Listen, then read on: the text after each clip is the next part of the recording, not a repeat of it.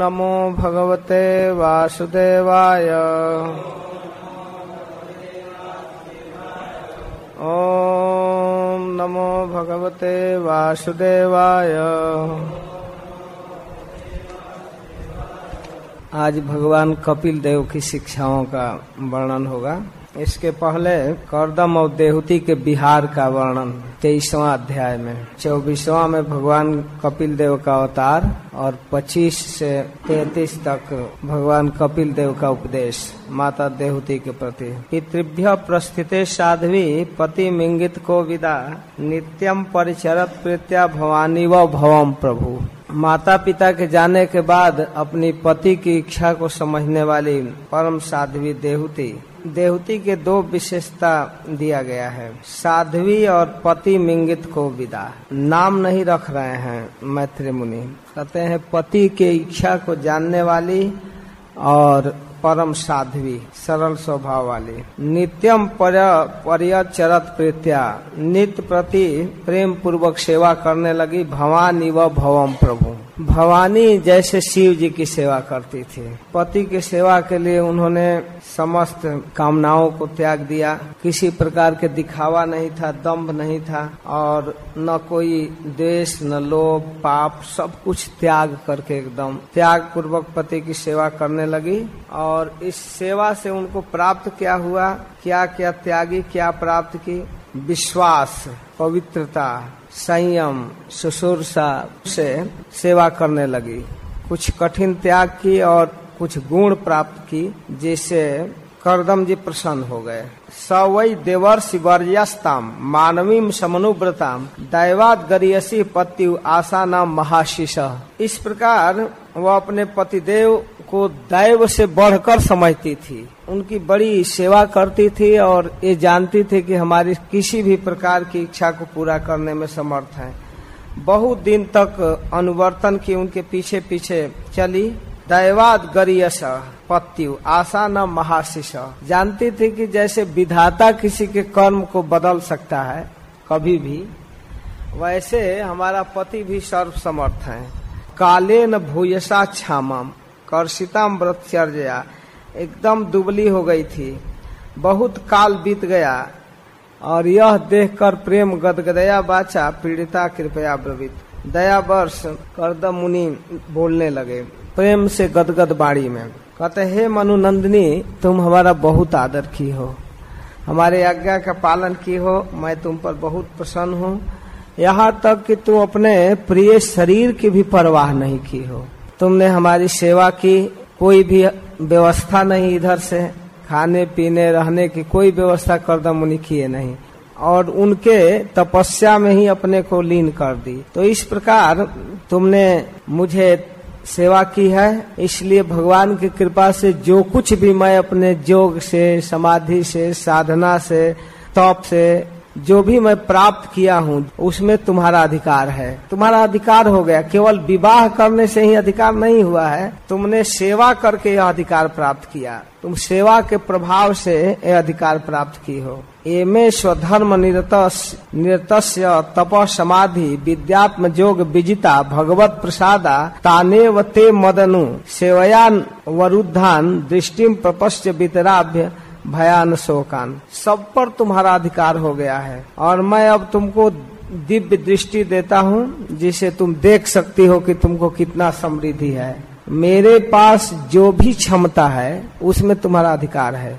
स्त्रियां तो केवल विवाह करने से ही जानती है कि पति के सारे धन का मालकिन हो गई, यह उनकी गलत धारणा है। कर्दम जी कह रहे हैं कि तुमने मत अनुसेवया वरुद्धान, मेरी सेवा करके सारे संपत्ति, ऊपर के जो संपत्ति बतला रहे हैं विद्यात्म योग विजिता स्वधर्म निरतस्य तपः समाधि, जो कुछ मैंने प्राप्त किया है भगवत प्रसादा, भगवान की कृपा से जो विभूति मुझे प्राप्त हुआ है, तानेव उन सभी संपत्तियों में ते तुम्हारा भी उसी प्रकार अधिकार है।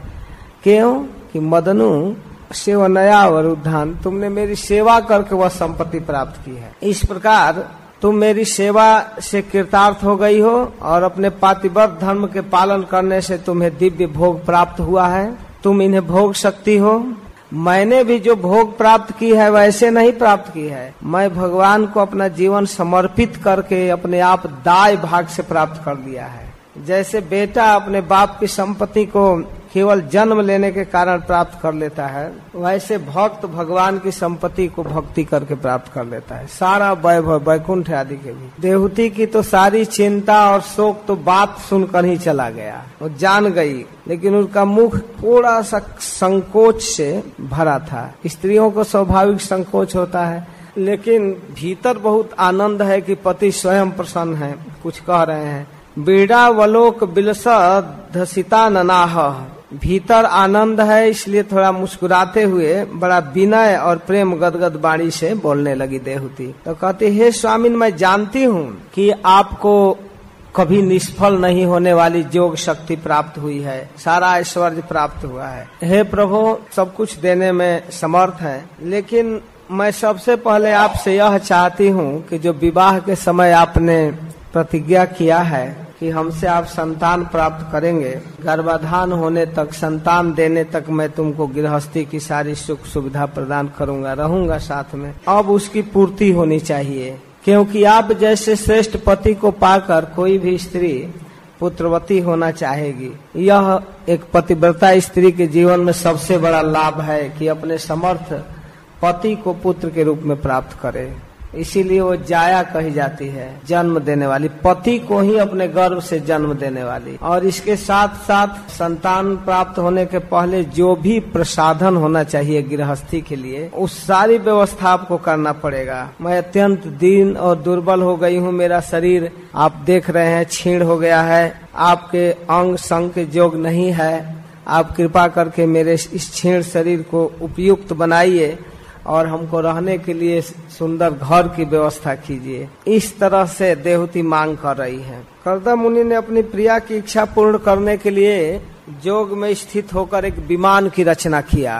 वह विमान इच्छा अनुसार चल सकता था, जहाँ चाहते वहाँ जाना है और किसी प्रकार का कोई बाहरी खर्च नहीं, इच्छाचारी विमान। तो विमान प्रकट हुआ और जब चाहे जितना बड़ा होना उतना बड़ा हो सकता था, जितना संकोचित होना चाहे छोटा हो सकता था, और सभी ऋतुओं में सुख देने वाला, सब तरह से सामग्री से भरा हुआ, चित्र विचित्र उसमें मकान थे, उसके ऊपर ध्वज फहरा रहा था, तरह तरह के पताकाएं खूब सजाया हुआ था, उसमें मणियों के खम्भे थे, बड़े मधुर भ्रमर गुंजार कर रहे थे, बड़े पुष्प बागीचा था, सब तरह के सुंदर, और एक से एक भवन था, बड़ा सुंदर सुंदर भवन, बड़ा सुंदर लग रहा था। उस मकान के ऊपर दीवालों पर कृत्रिम बनाए हुए पक्षियों का चित्र, कबूतर, मोर, तरह तरह के चित्र बनाए गए थे, ऐसे जान पड़ते थे एकदम सजीव हैं। बड़ा सुंदर भवन था,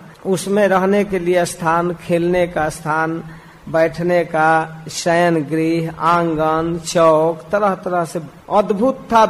वो कर्दम मुनि को भी विस्मित करने वाला विमान बन गया, खुद उनके जोग से बना, और कर्दम मुनि देखकर चकित थे।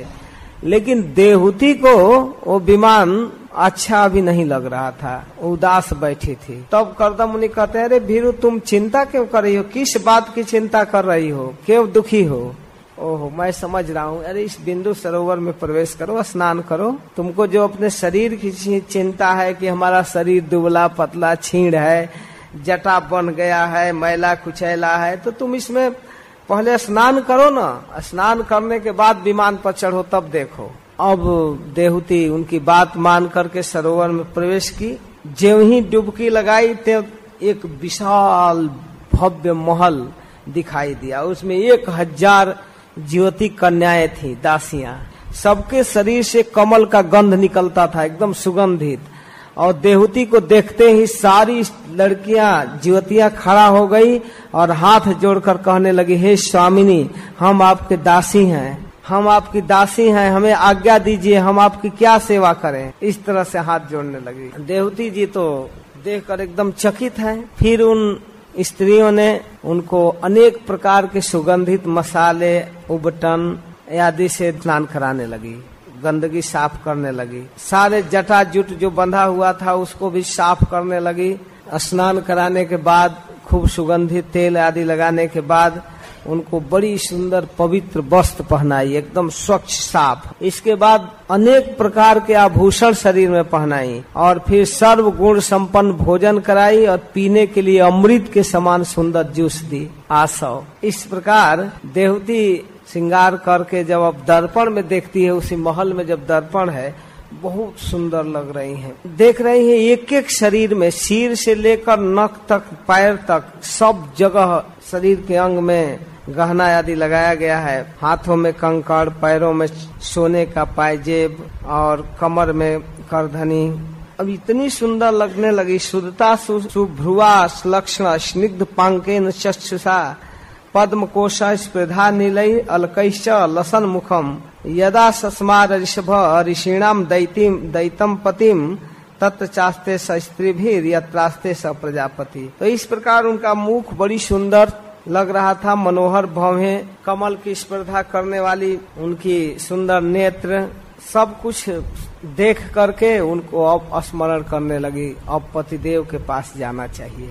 ज्यों ही अपने पति का स्मरण की, ते उन सहस्त्र स्त्रियों के साथ अपने प्राणनाथ कर्दम मुनि की पाती है। देवहूति देखकर बड़ा प्रभावित हुई, सोच रही है कि पति के पास चलना चाहिए, तब तक कर्दम जी भी दिख रहे हैं। तो इस प्रकार कर्दम जी ने देखा कि देवहूति का शरीर स्नान करने से निर्मल हो गया और विवाह काल से पूर्व जैसा उनका शोभा था वैसा हो गया, मुख बहुत सुंदर लग रहा है। तब अपनी प्रिया को विमान पर चढ़ने के लिए कहते हैं, ठीक है अब चलो इस विमान पर चढ़ो। तो उस समय अपने प्रिया के प्रति अनुरक्त कर्दम जी की महिमा ज्यों का त्यों बना हुआ था। जैसे कामी लोग अपनी पत्नी को लेकर चलते हैं जहाँ तहाँ, वैसे कर्दम जी नहीं लग रहे थे। सारे साज समाज के साथ भी वे जितेंद्रिय लग रहे थे। वहाँ भी मन और इंद्रियों पर पूरा कंट्रोल था कर्दम जी को। खूब सुंदरी रति के समान दिखाई दे रही है पत्नी, लेकिन कर्दम का मन थोड़ा भी प्रभावित नहीं है। उस विमान को लेकर के कर्दम मुनि जब चले, वहाँ से चलकर अपने निवास स्थान बिंदु सरोवर से निकलकर वो कुबेर जी के समान मेरु पर्वत की घाटियों में विहार करने लगे। ऊपर स्वर्गीय लोकों में आठों लोकपाल की जो बिहार भूमि है, अलग अलग सब जगह गए और इनमें कामदेव को बढ़ाने वाली शीतल मंद सुगंध वायु चल रहे थे। हवा की विशेषता है शीतल मंद और सुगंध। तो उन घाटियों में ऐसे सुंदर हवा बह रहे थे। वहाँ ऊपर से बहने वाली स्वर्गीय लोकों से गंगा का निर्मल गुंजार हो रहा है, धाराएं झरझर झरझर करके बह रही हैं। इस प्रकार उन घाटियों में अष्टलोकपालों के घाटियों में सिद्ध लोग भजन करते थे। वे लोग जब कर्दम जी को देखे तो सब लोग उठ उठ कर इनकी वंदना की, प्रणाम किए, अगवानी किए। इस प्रकार अपनी प्राण प्रिया देवहूति को लेकर स्वर्गीय उद्यानों का भ्रमण किए। वैश्रम्भक, सुरसन, नंदन, पुष्पभद्र, चैत्रथ, इन सब देवदानों में विहार करते रहे और अनुराग पूर्वक बड़ा प्रेम से रहे। कोई जल्दीबाजी नहीं, घूम रहे थे आनंद से, जहाँ जितना रुकना चाहिए उतना रुक रहे थे। और उनका विमान स्वर्गीय देवता जब देखते थे तरस खा रहे थे, देवताओं से भी आगे बढ़ गए। किम दुरापादनम तेसाम पुंसाम उद्दाम चेतसाम यैरासितः तीर्थ पदः चरणेव व्यसनाप्त्ययः। अरे विदुर जी, जिन्होंने भगवान के पवित्र पाद पद्मों का आश्रय ले लिया है, उस धीर पुरुष के लिए कौन ऐसी वस्तु है जो सुलभ न हो जाए। जो भगवान के चरणों की आराधना किया है, उनके लिए क्या दुर्लभ है, सब कुछ प्राप्त कर लिए। इस प्रकार महायोगी कर्दम मुनि पूरे ब्रह्मांड के अंदर जितना लोक द्वीप वर्ष सब आश्चर्यमय सृष्टि को दिखाते हुए फिर जब आश्रम पर आ गए, देवहूति के इच्छा के अनुसार विभज्य नवधात्मानम मानवीम श्रुतोत्सुकाम रामम निर्मयन रे में वर्ष पुगान मुहूर्तवत। इस प्रकार बहुत वर्षों तक विहार किए, बहुत काल तक उन स्थानों में घूमते रहे, अपने आश्रम पर आए और देवहूति की इच्छा जानकर मानवीम श्रुतोत्सुकाम मानवी मनुनंदिनी देवहूति को आनंदित करते हुए अपने आप को 9 भागों में विभाजित करके उनके साथ संग किए। इस प्रकार देवहूति ने एक ही साथ 9 कन्याओं को जन्म दी। सभी सुंदरी थी और सबके शरीर से कमल का गंध निकल रहा था। उस समय देवहूति जी ने देखा कर्दम मुनि अब संन्यास लेने के लिए तैयार, क्योंकि प्रतिज्ञा कर चुके थे कि हम संतान उत्पन्न करने तक तुम्हारे पास रहेंगे और फिर चले जाएंगे। वन में जाने के लिए उत्सुक पति के सामने अपने व्याकुलता को, आंसू को रोकते हुए बड़े ही मधुर वाणी से कर्दम जी के सामने बोलने लगी और अपने पैरों से के नख से धरती को कुदे रही थी देवहूति। और फिर देवहूति कहने लगी, हे नाथ, सर्वम तद भगवान मह्यम उपोवाह प्रतिश्रुतम अथापि मैं प्रपन्नाया अभयम दातुम अर्हसि। हे भगवान, आपने जैसा कहा था, जैसी प्रतिज्ञा की थी, वो सब पूर्णतः आपने निभा दिया, पूरा कर दिया। फिर भी मैं आपकी शरणागत हूँ, आप मुझे अभय दान दीजिए, आप कृपा कीजिए। इन कन्याओं के लिए जोग वर खोजने पड़ेंगे। यह पति का कर्तव्य है कि पत्नी का पालन करे। आपके वन में जाने के बाद मेरे साथ कौन रहेगा? पति जब पाणी ग्रहण करता है पत्नी का, तो उसके जीवन के भरण पोषण की सारी जिम्मेवारी लेता है। पाति इति पति, पालन करना पड़ता है, खुद करता है, घर मकान रुपया पैसा सब व्यवस्था करता है। फिर अगर संन्यास लेना हो तो अपने बदले में पुत्र देकर जाता है और तब पुत्र अपनी माँ की सेवा करता है। ये पति का कर्तव्य है। बेटियां अपने घर चली जाएंगी तो मेरे साथ कौन रहेगा? तो आपने मुझे अपने बाद पुत्र नहीं दिए, तो आपके जाने के बाद मेरे शोक को दूर करने वाला होना चाहिए। अब तीसरी महत्वपूर्ण बात कह रही है कि हे प्रभु, अब तक तो मैं आपके साथ रही, आप जैसे समर्थ पति को पाकर भी वही इंद्रिय सुख की कामना की, आप एक बार प्रसन्न भी हुए, कुछ मांगने के लिए भी कहे, तो हमने आपसे अब इंद्रिय सुख मांगा, आपने उसको दिया। आपके प्रभाव को नहीं जानने के कारण मैं आपसे विषयों को मांग की। फिर भी प्रभु, मेरा संसार भय भी दूर करने वाला होना चाहिए। मैं भी भजन करना चाहती हूँ और इस संसार के दुख से उपराम होना चाहती हूँ, इसके लिए मुझे क्या करना चाहिए? अगर अनजान में भी, अज्ञान में भी असत पुरुषों का संग किया जाए तो असत संग जो है संसार बंधन का कारण हो जाए। अगर कोई कहे कि हम नहीं जानते थे कि ये दुष्ट है और उसके साथ रहना पड़ा, तो उसके साथ अनजान में किया गया संग, असत पुरुषों का संग संसार बंधन का कारण होता है। और उसी प्रकार अनजान में किया हुआ साधु पुरुषों का संग मुक्ति का कारण होता है। तो हे प्रभु, संगो या संस्कृति हेतु असत्सु बीतो धिया, जिनका दुर्भाग्य है अज्ञान बस अगर कोई असत पुरुषों का साथ संग किए तो संसार बंधन का कारण हो जाता है। और वही स एव साधुसु कृतो, वही साधु पुरुषों के साथ संग हो तो निसंगत्वाय कल्पते, वो निश्चित रूप से असंगता प्रदान करता है, वैकुंठ देता है। तो हे प्रभु, मैं जान कर या अनजान कर, आपकी महिमा जानू या न जानू, मैंने तो संग आपका की, आप जैसे समर्थ पुरुष को अपना पति बनाई, साथ रही। अब तो मुझे आपके जो वास्तविक संग का फल है वो तो मिलना चाहिए, वो तो मिला नहीं।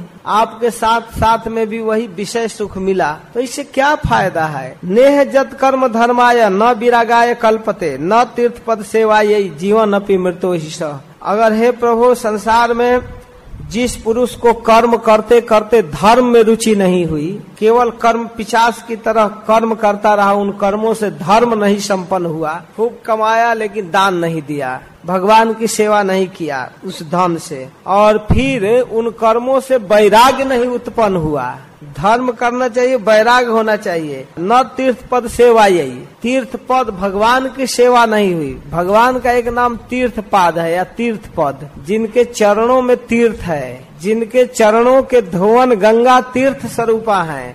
जहाँ जहाँ जाती है, जिधर गंगा चली उधर तीर्थ है, पवित्र करने की क्षमता है। तो हे प्रभु, भगवान की सेवा नहीं हुई तो वह पुरुष जीते हुए भी मरा हुआ है, जीवन अपि मृत्यु ही सह, वो मरा हुआ है। हे नाथ, अवश्य ही मैं भगवान की माया से ठग ली गई, हमारी बुद्धि काम नहीं की। आप जैसे मुक्तिदाता पति को प्राप्त करके भी हम संसार बंधन से छूटने की इच्छा नहीं की, कोई जिज्ञासा नहीं की। साहम भगवतो नूनम वंचिता माया दृढ़म, वास्तव में भगवान की माया ने हमारी बुद्धि को हर ली है, इसलिए यस्तम विमुक्तिदम प्राप्यम न विमुक्षे बंधनात्।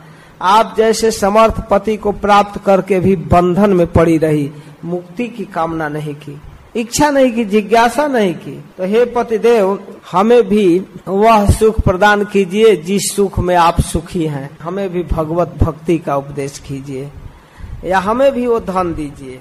इस प्रकार मांग कर रही है देवहूति। मैत्रेय मुनि आगे कहते हैं कि मनु कुमारी की वैराग्य युक्त बातें सुनकर परम कृपालु कर्दम मुनि भगवान का स्मरण होने लगा। कर्दम जी विचार करके कह रहे हैं कि हे देवी, तुम अपने विषय में खेद मत करो, क्योंकि तुम्हारे गर्भ से स्वयं भगवान अवतार लेने वाले हैं। भगवान स्वयं कहे हैं कि मैं आपका पुत्र बनूंगा, तो आएंगे और आएंगे तो तुम्हारे साथ रहेंगे, तुमको धर्म का उपदेश करेंगे। मुझे कुछ नहीं करना है, अब तुमको नियम पूर्वक, संयम पूर्वक, श्रद्धा पूर्वक भगवान का भजन करना चाहिए। बस उनका नाम जपो, कीर्तन करो, उनकी कथा सुनो, भगवान आएंगे तुम्हारा पुत्र बनकर। हरे कृष्णा कृष्ण कृष्णा हरे हरे, हरे राम राम राम हरे हरे। बस उनकी श्रद्धा पूर्वक भजन करो, और कुछ नहीं करना है। इस प्रकार जब आराधना करोगी तो भगवान तुम्हारे गर्भ से अवतार लेंगे, हमारे जस को बढ़ाएंगे, तुम्हारे साथ रहेंगे, तुम्हारे अज्ञान को दूर करेंगे। जो तुमको भक्ति आदि का उपदेश करना है सब वही करेंगे। बस अब तुम भजन करो। देवहूति अपने पति के बातों में गौरव बुद्धि की और इसके बाद जगत गुरु भगवान की उपासना करने लगी। भगवान की उपासना करते हुए इस प्रकार उनका समय बीतने लगा। भगवान आएंगे मन में विचार कर रही हैं। करे तस्याम बहुतिथे काले भगवान मधुसूदन कर्दमम बीरमापन्नो यज्ञे अग्निरिव दारुणी। इस प्रकार भगवान मधुसूदन कर्दम जी के बीर्ज का आश्रय लेकर माता देवहूति के गर्भ में वैसे प्रकट हो गए जैसे काष्ठ से अग्नि। काठ में आग तो रहता ही है, लेकिन उपाय से प्रकट हो जाता है। तो भगवान गर्भ में आ गए और उस समय सारे लोकों में आनंद छा गया। अपने आप भगवान जब प्राकृत जगत में आते हैं तो सारी प्रकृति उनका स्वागत करती है। प्रकृति में सौंदर्य छा जाता है। आकाश में मेघ जल बरसने लगे, गरज गरज कर बाजे बजने लगे, अप्सराएं नाचने लगी, देवताओं ने पुष्पों की वर्षा की। कर्दम जी के वो आश्रम जो सरस्वती नदी के तट पर बिंदु सरोवर के पास है, वह आश्रम देवताओं के पुष्पों से भर गया चारों। इसके बाद ब्रह्मा जी आए।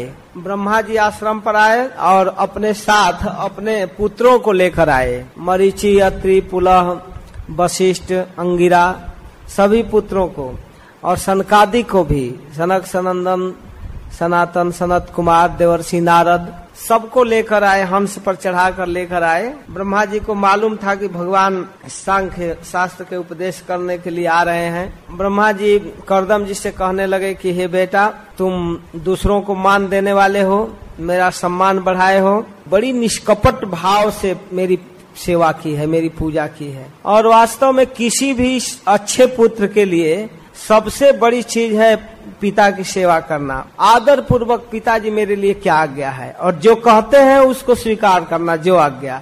यह बहुत उत्तम चीज है बेटा।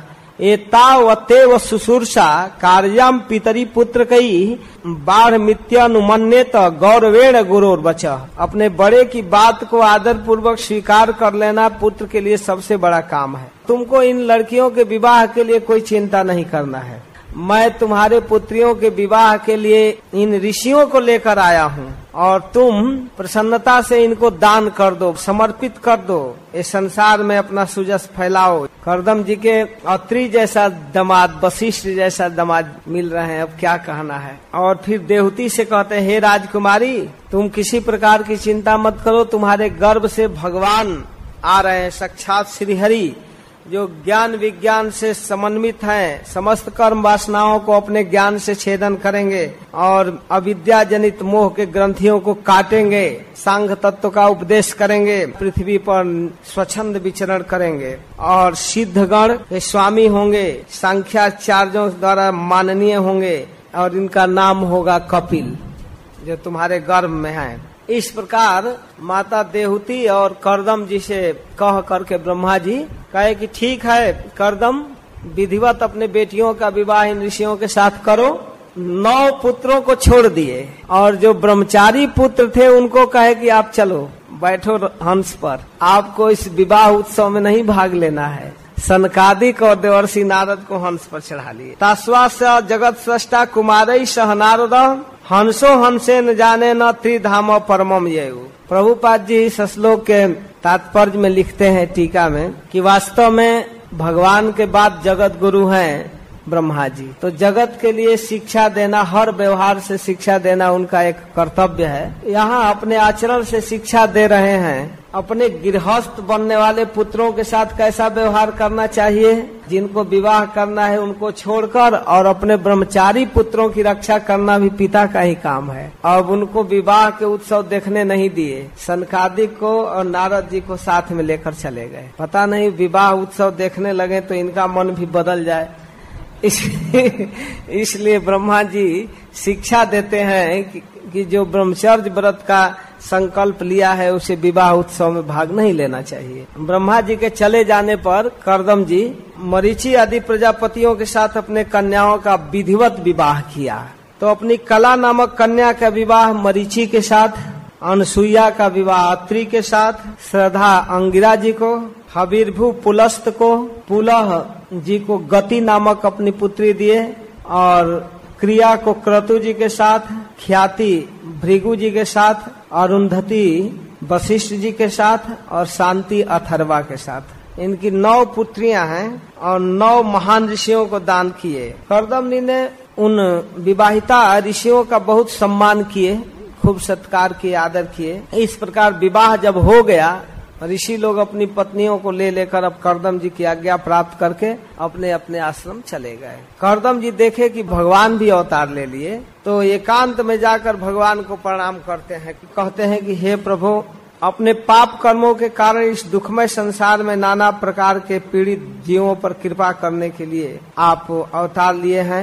बहुत तपस्या करने के बाद देवता लोग खुश होते हैं और आप तो बहुत कम साधना में प्रसन्न हो जाते। हमने आपके लिए क्या किया, बहुत काल तपस्या किए, लेकिन भक्तों की एक विशेषता है कि भगवान की भक्ति को बहुत कम मानते हैं। तो हे प्रभु, हम विषय लोलुप लोगों के लिए आप होने वाली अपनी अवज्ञा पर आप कुछ नहीं विचार किए। जो तपस्या काल में प्रकट हुए थे और कहे कि मैं अवतार लूंगा, वो अवतार लिए। वास्तव में आप महान है प्रभु, मैं आपका क्या सेवा कर सकता हूँ। मैं आपके इस स्वरूप कपिल देव का शरण ग्रहण करता हूँ। प्रभु, आपकी कृपा से मैं सभी ऋणों से मुक्त हो गया, मेरा सारे मनोरथ पूर्ण हो गए, क्योंकि आप हमारे पुत्र बनकर आए। अब मैं संन्यास ग्रहण करके आपका चिंतन करना चाहता हूँ, समाधि में भजन करना चाहता हूँ, शोक रहित होकर विचरण करना चाहता हूँ। हे समस्त प्रजाओं के स्वामी, आप मुझे आज्ञा दीजिए, मैं आपका भजन निश्चिंत होकर करूँ। भगवान से ही आज्ञा ले रहे हैं संन्यास का। तो भगवान कह रहे हैं कि ठीक है, मैंने जैसा आपसे कहा वैसा पूरा किया। और इस श्लोक में मेरा यह जन्म बड़े बड़े आत्मदर्शी मुनियों के लिए उपयोगी होगा। पहले जो मार्ग था, बीच में काल क्रम से जो लुप्त हुआ है, उसको मैं फिर से स्थापित करने के लिए आया हूँ। वास्तव में भगवान कई बार ज्ञान दिए हैं और कई बार ज्ञान लुप्त हो जाता है काल क्रम से। अर्जुन को गीता के उपदेश करते समय भी कहते हैं कि काल के प्रभाव से लुप्त हो गया था, फिर से मैं दे रहा हूँ। मैं पहले सूर्य को दिया था, उसी को कहते हैं ऐसा आत्म पथो व्यक्तो नष्ट कालेन भूयसा तम परवर्तयितुम देहम इमम विधि मया भृतम। हे प्रभु, मैंने इसे फिर से स्थापित करने के लिए आया हूँ। मैं पहले इसको उपदेश किया था और फिर से उपदेश करने आया हूँ। मैं आपको आज्ञा देता हूँ कि आप जाइए, संपूर्ण कर्मों को मुझे अर्पण करके दुर्जय मृत्यु को जीत कर मोक्ष पद प्राप्त कीजिए, मेरा भजन कीजिए। गच्छ काम मया पृष्ठो मई संन्यस्त कर्मणा, वो मुझे अर्पण कर दीजिए, मुझे दे दीजिए और आप जाइए। और जित्वा दुर्जयम मृत्युम अमृतवाय माम भज, मृत्यु को जीतने वाला पद प्राप्त कीजिए। इस प्रकार मात्र आध्यात्मिकीम विद्याम समनीम सर्वकर्मणाम वितरिषे यया चासो भयम ता चाति तरिष्यति। माता देवहूति को मैं संपूर्ण कर्मों से छुड़ाने वाला आत्मज्ञान का उपदेश करूंगा, आप उनके लिए चिंता मत कीजिए। और मेरे उपदेश से वो संसार भय से मुक्त हो जाएगी। तो इस प्रकार भगवान कपिल देव आज्ञा दिए और कर्दम जी उनकी परिक्रमा करके चल दिए। परम भक्ति भाव के द्वारा सर्वज्ञ वासुदेव में चित्त स्थापित करके वो सारे कर्म बंधनों से मुक्त हो गए और इस प्रकार द्वेष रहित सर्वत्र संबुद्धि और भगवत भक्ति से संपन्न होकर कर्दम जी भगवान का भजन किए और अंत में भगवत धाम प्राप्त किए, परम पद प्राप्त। इच्छा द्वेष विहीन न सर्वत्र समचेत साम भगवत भक्ति युक्त न प्राप्ता भागवती गति। इस प्रकार भगवान कपिल देव के अवतार का वर्णन हुआ और कर्दम जी के वैराग्य। अब सौनक जी पूछते हैं कि भगवान कपिल देव अवतार लिए, आप कृपा करके और आगे बताइए। भगवान श्री हरि सर्वतंत्र स्वतंत्र हैं, लीला करते हैं, उनकी सभी कथाएं सभी लीलाएं कीर्तन करने योग है। आप कृपा करके और आगे बढ़ाई बताइए जिससे हमारी श्रद्धा भक्ति बढ़े। तद विधत्ते भगवान स्वच्छंदात्म माया तानी में सद्धानस्य कीर्तनन्यानुकीर्तया। आप उनके जस का कीर्तन कीजिए, सुनने की इच्छा है। पितरी प्रस्थिते रण्यम मातु प्रिय चिकित्सया तस्मिन् बिंदु सरोवरवासित भगवान कपिलः किल। पिता के वन में जाने के बाद भगवान कपिल देव अपनी माता के प्रिय करने के लिए कुछ काल तक उस आश्रम में रुक गए। तो एक दिन माता देवहूति भगवान कपिल देव के सामने, अपने पुत्र के सामने बोलने लगी। निर्वीणा नितराम भूमन असद इंद्रिय तर्षणात् जेन संभाव्य माने न प्रपन्नांधम तमह प्रभो।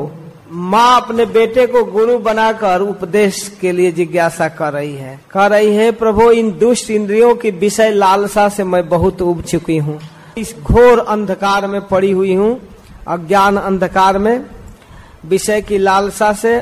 अब आपकी कृपा से मेरी जन्म परंपरा समाप्त हो चुकी है क्योंकि आप पुत्र रूप में आए हैं, हमको नेत्र रूप में प्राप्त हुए हैं और मेरे अज्ञान अंधकार को दूर करने के लिए आप सूर्य के समान हैं। इस देह गेह मैं मेरे के जो अज्ञान छाया हुआ है उसको दूर करने के लिए आप आए हैं प्रभु।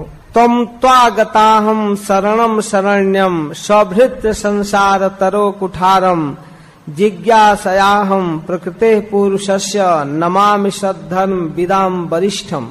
हे प्रभु, आप अपने भक्तों के संसार वृक्ष को समाप्त करने के लिए कुठारी हैं, कुठारी वैसे संसार वृक्ष को नष्ट करने वाले हैं। मैं प्रकृति और पुरुष का ज्ञान प्राप्त करने की इच्छा से आपके शरण में आई हूँ। आप भागवत धर्म जानने वालों में सर्वश्रेष्ठ हैं, आपको मैं प्रणाम करती हूँ। आप कृपा करके मुझे उपदेश कीजिए, कैसे ये संसार बंधन समाप्त होगा इसको बताइए। तो इस प्रकार अपनी माता की अभिलाषा को, अपनी जिज्ञासा को देखकर भगवान कपिल देव मन ही मन बहुत प्रसन्न हुए। वो तो पहले चाहते थे कि उपदेश करें, लेकिन स्वयं माँ जब जिज्ञासा के मूड में बैठ गई तो और उपदेश करना आसान हो गया। कभी कभी गुरु लोग चाहते हैं कि हम अपने शिष्य को कुछ बताएं, लेकिन शिष्य का मूड सुनने के लिए तैयार नहीं है तो बड़ा मेहनत पड़ता है, बड़ा परिश्रम पड़ता है। और सुनाने की इच्छा गुरु के मन में है और शिष्य खुद जिज्ञासु हो जाए तब तो अब कहना क्या है। तो कहते हैं कि हे माता जी, मनुष्यों के लिए भक्ति योग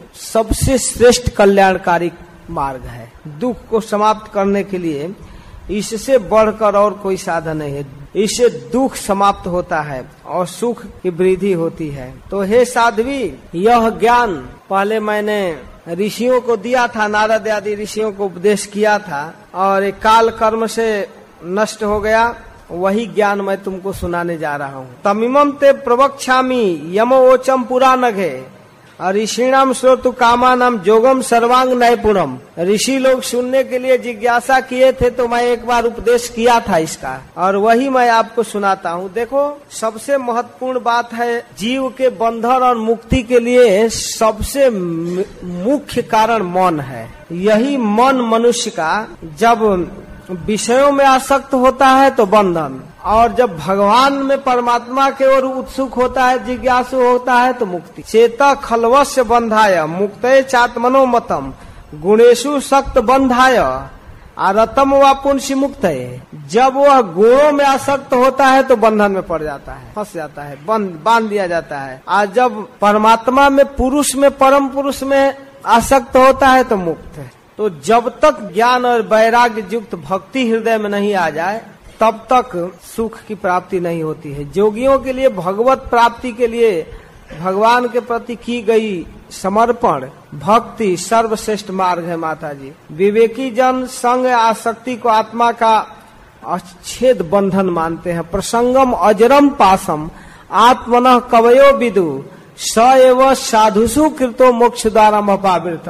हे माता जी, आत्मनः कवयो विदु, जो आत्म तत्वेता कवि लोग हैं, विद्वान लोग, वो कहते हैं कि प्रसंगम अजरम पासम, संगम का अर्थ श्रीपाद जीव गोस्वामी और विश्वनाथ चक्रवर्ती ठाकुर दोनों अर्थ करते हैं। संगम आसक्ति, संग का अर्थ है आसक्ति, तो संगम अजरम पासम, अगर आसक्ति हो तो ये अजर पास है। अजर का मतलब कभी छीण होने वाला नहीं है। और संग में भी कहते हैं प्रसंगम, प्रकृष्ट संग, प्रकृष्ट जो आसक्ति है, बढ़ी हुई जो आसक्ति है, वो अजर अमर पास है।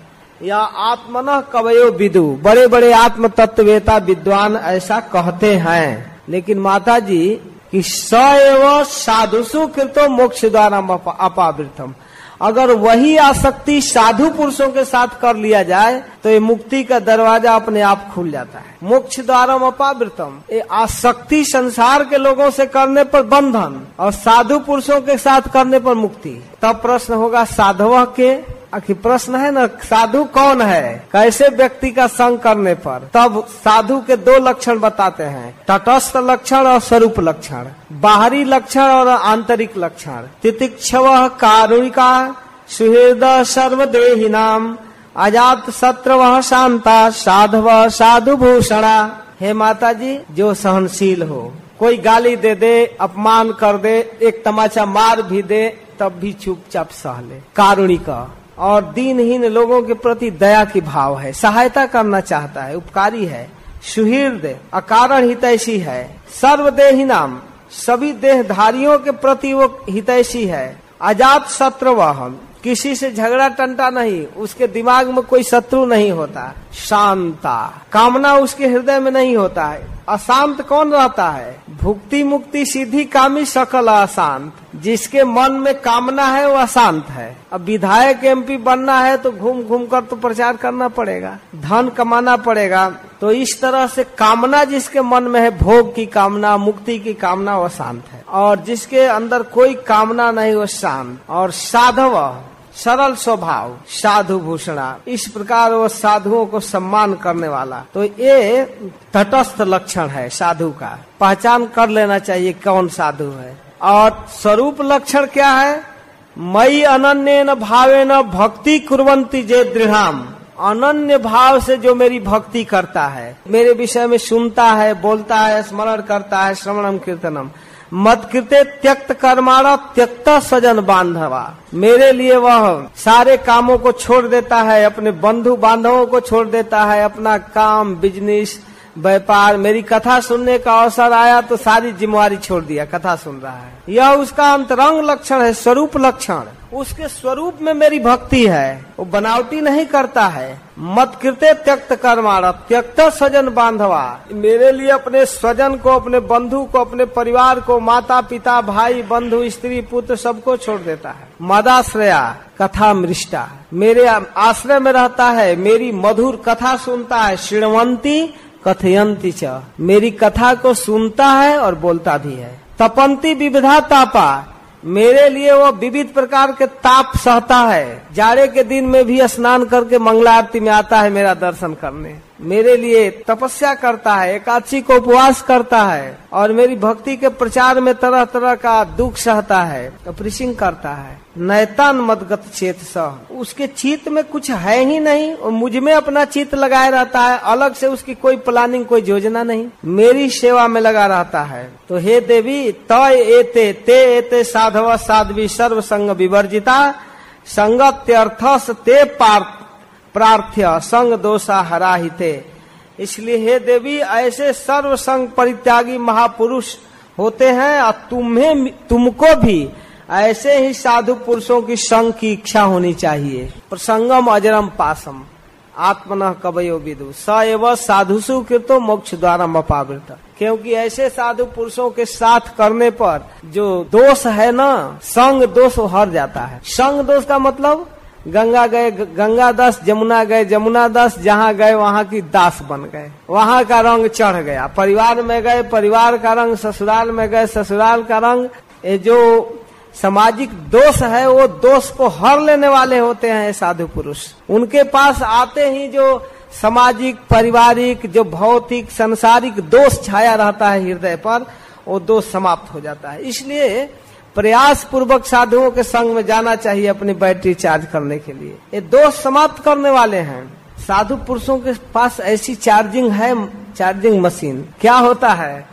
सताम प्रसंगान मम बीर्ज संविदो भवंति हृत कर्ण रसायना कथा तद जोषणा दासोपवर्ग वर्तमनि सधारतिर्भक्तिरनुन कमिष्यति। हे माता जी, ऐसे साधु पुरुषों के साथ जब भेंट होता है, सताम प्रसंगान, जब साधु पुरुषों के साथ संग होता है तो मम बीर्ज संविद हृत कर्ण रसायना कथा भवंती, कि मेरी महिमा से भरी हुई कथा होती है और वह कथा मेरी महिमा से युक्त होने के कारण हृदय को और कान को बहुत मधुर लगती है। हृत कर्ण रसायना, हृदय और कान में रस देने वाली होती है, ये रस देने वाली होती है। और फिर इसके साथ साथ तत्जोष्णा दास पवर्ग वर्तमनी, और वह कथा अपवर्ग के मार्ग को क्लियर कर देती है, वो वैकुंठ के रास्ता सुलभ हो जाता है। और इसके बाद मेरे प्रति,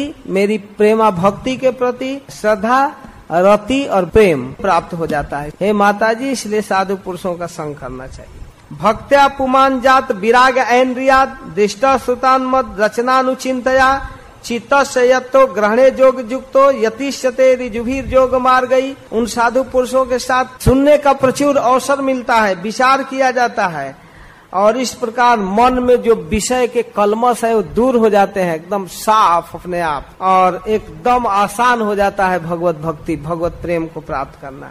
इस प्रकार इन संसारिक विषयों से वैराग्य होता है और फिर मेरे प्रति सुदृढ़ भक्ति प्राप्त हो जाती है। जोगेन मय्यर पितया च भक्त्या माम प्रत्यगात्मान मिहा वरुंधे, धीरे धीरे मुझे प्राप्त करने का मार्ग सुलभ हो जाता है। तो फिर कहती है काचित्व उचिता भक्ति कीदृशा मम गोचरा। देवहूति जी फिर प्रश्न करती है कि आपकी उचिता भक्ति क्या है, समुचित रूप से एकदम सरल सहज भक्ति क्या है।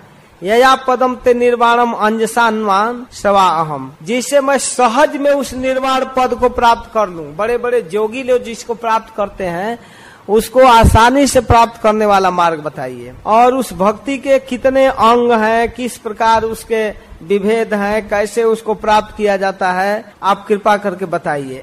आपकी कृपा से मैं मंदमती स्त्री जाति दुर्बोध विषय को समझ सकूं, एकदम आसान करके बताइए। तदे तन में बीजानी ही यथाहम मंद धीर हरे, मंद धी अपने कहती है कम बुद्धि वाली है, दैनता में बोल रही है, भगवान की माँ है, बुद्धि कम थोड़े है। कह रही है कि मंद धी तथा अहम मंद धी, हम कम बुद्धि वाली है हरे, हमारे अज्ञान को हर लीजिए, हरे संबोधन कर रही, कृपा करके बताइए। भगवान कहते हैं कि हे माता जी, जिसका चित्त एकमात्र मुझ में लग जाता है, भगवान हरि के प्रति स्वाभाविक प्रवृत्ति हो जाती है, तो उसको अहेतुकी भक्ति कहते हैं। स्वाभाविक प्रवृत्ति, किसी कारणवश नहीं, स्वाभाविकी लग जाए, कोई ऊपर से नियम कानून का बंधन न हो और न कोई कामना हो। तरह तरह के भक्त होते हैं अनेकों प्रकार के, लेकिन स्वाभाविकी भक्ति जब हो जाए भगवान के प्रति, तो यही भक्ति अहेतुकी भक्ति है। और यह भक्ति मुक्ति से बढ़कर है। अनिमिता भागवती भक्ति सिद्धे गरीयसी जरत्यासु या कोसम निर्गिरणा मनलो जथा नैकात्मना में स्पृहंत के चिन्ह मतपाल सेवा भीरता मदीहा एनोन्यतो भागवता प्रसज्य सभा जयंते मम पौरुषाणी। हे मेरी माता जी, मेरे चरणों में प्रीति रखने वाले, मेरी ही प्रसन्नता के लिए कार्य करने वाले ये भक्त कितने बड़भागी हैं। वे परस्पर मिलकर मेरे पराक्रमों की चर्चा करते हैं, उनको मुक्ति आदि नहीं चाहिए, वे मेरी चर्चा करते हैं और परस्पर में आपस में मेरी कथा को सभा जयंते मम पौरुषाणी कहने में आनंदित होते हैं, आनंद लेते हैं। परस्पर एन्योन्यतो भागवता प्रसज्य, भगवान की कथा कहने में सभा जयंते आनंदित होते हैं मम पौरुषाणी।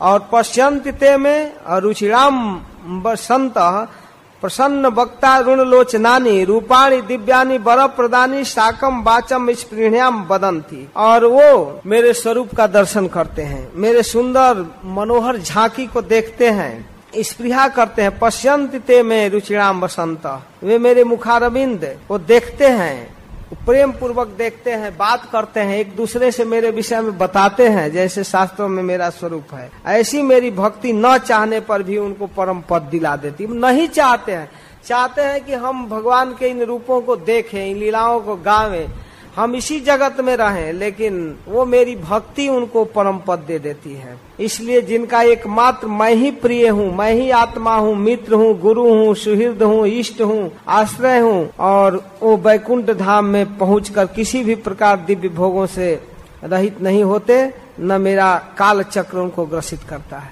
कोई प्रभाव नहीं उन पर है। वही मुझको सब कुछ मानते हैं, उन पर कोई काल चक्र नहीं होता। वो यहाँ रहे, वहाँ रहे, कहीं भी रहे, भजन करेंगे। हे माताजी, नान्यत्र मद भगवतः प्रधान पुरुषेश्वरात आत्मना सर्वभूतानां भयम तीव्रम निवर्तते मद भयात बाति बातोयम सूर्यस्तपति मद भयात वर्ष तिंदो दहत अग्नि मृत्यु चरती मद भयात ज्ञान वैराग युक्ते न भक्ति जोगे न जोगी न क्षेमाय पाद मूलम में प्रसिन्त्या कुतो भयम एतावानेव लोकेस्मिन् पुंसाम निःश्रेयसोदय तीव्रेण भक्ति जोगे न मनोमय अर्पितम स्थिरम।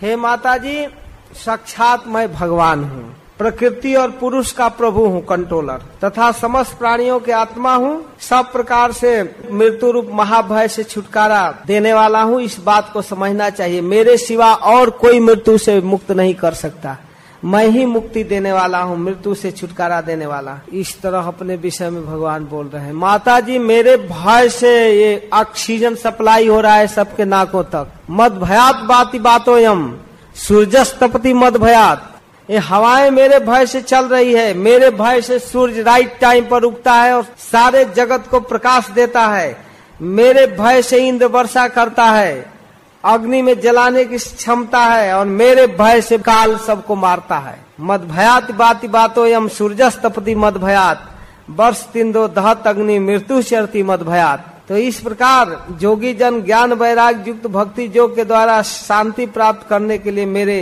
इन निर्भय चरण का आश्रय लेते हैं।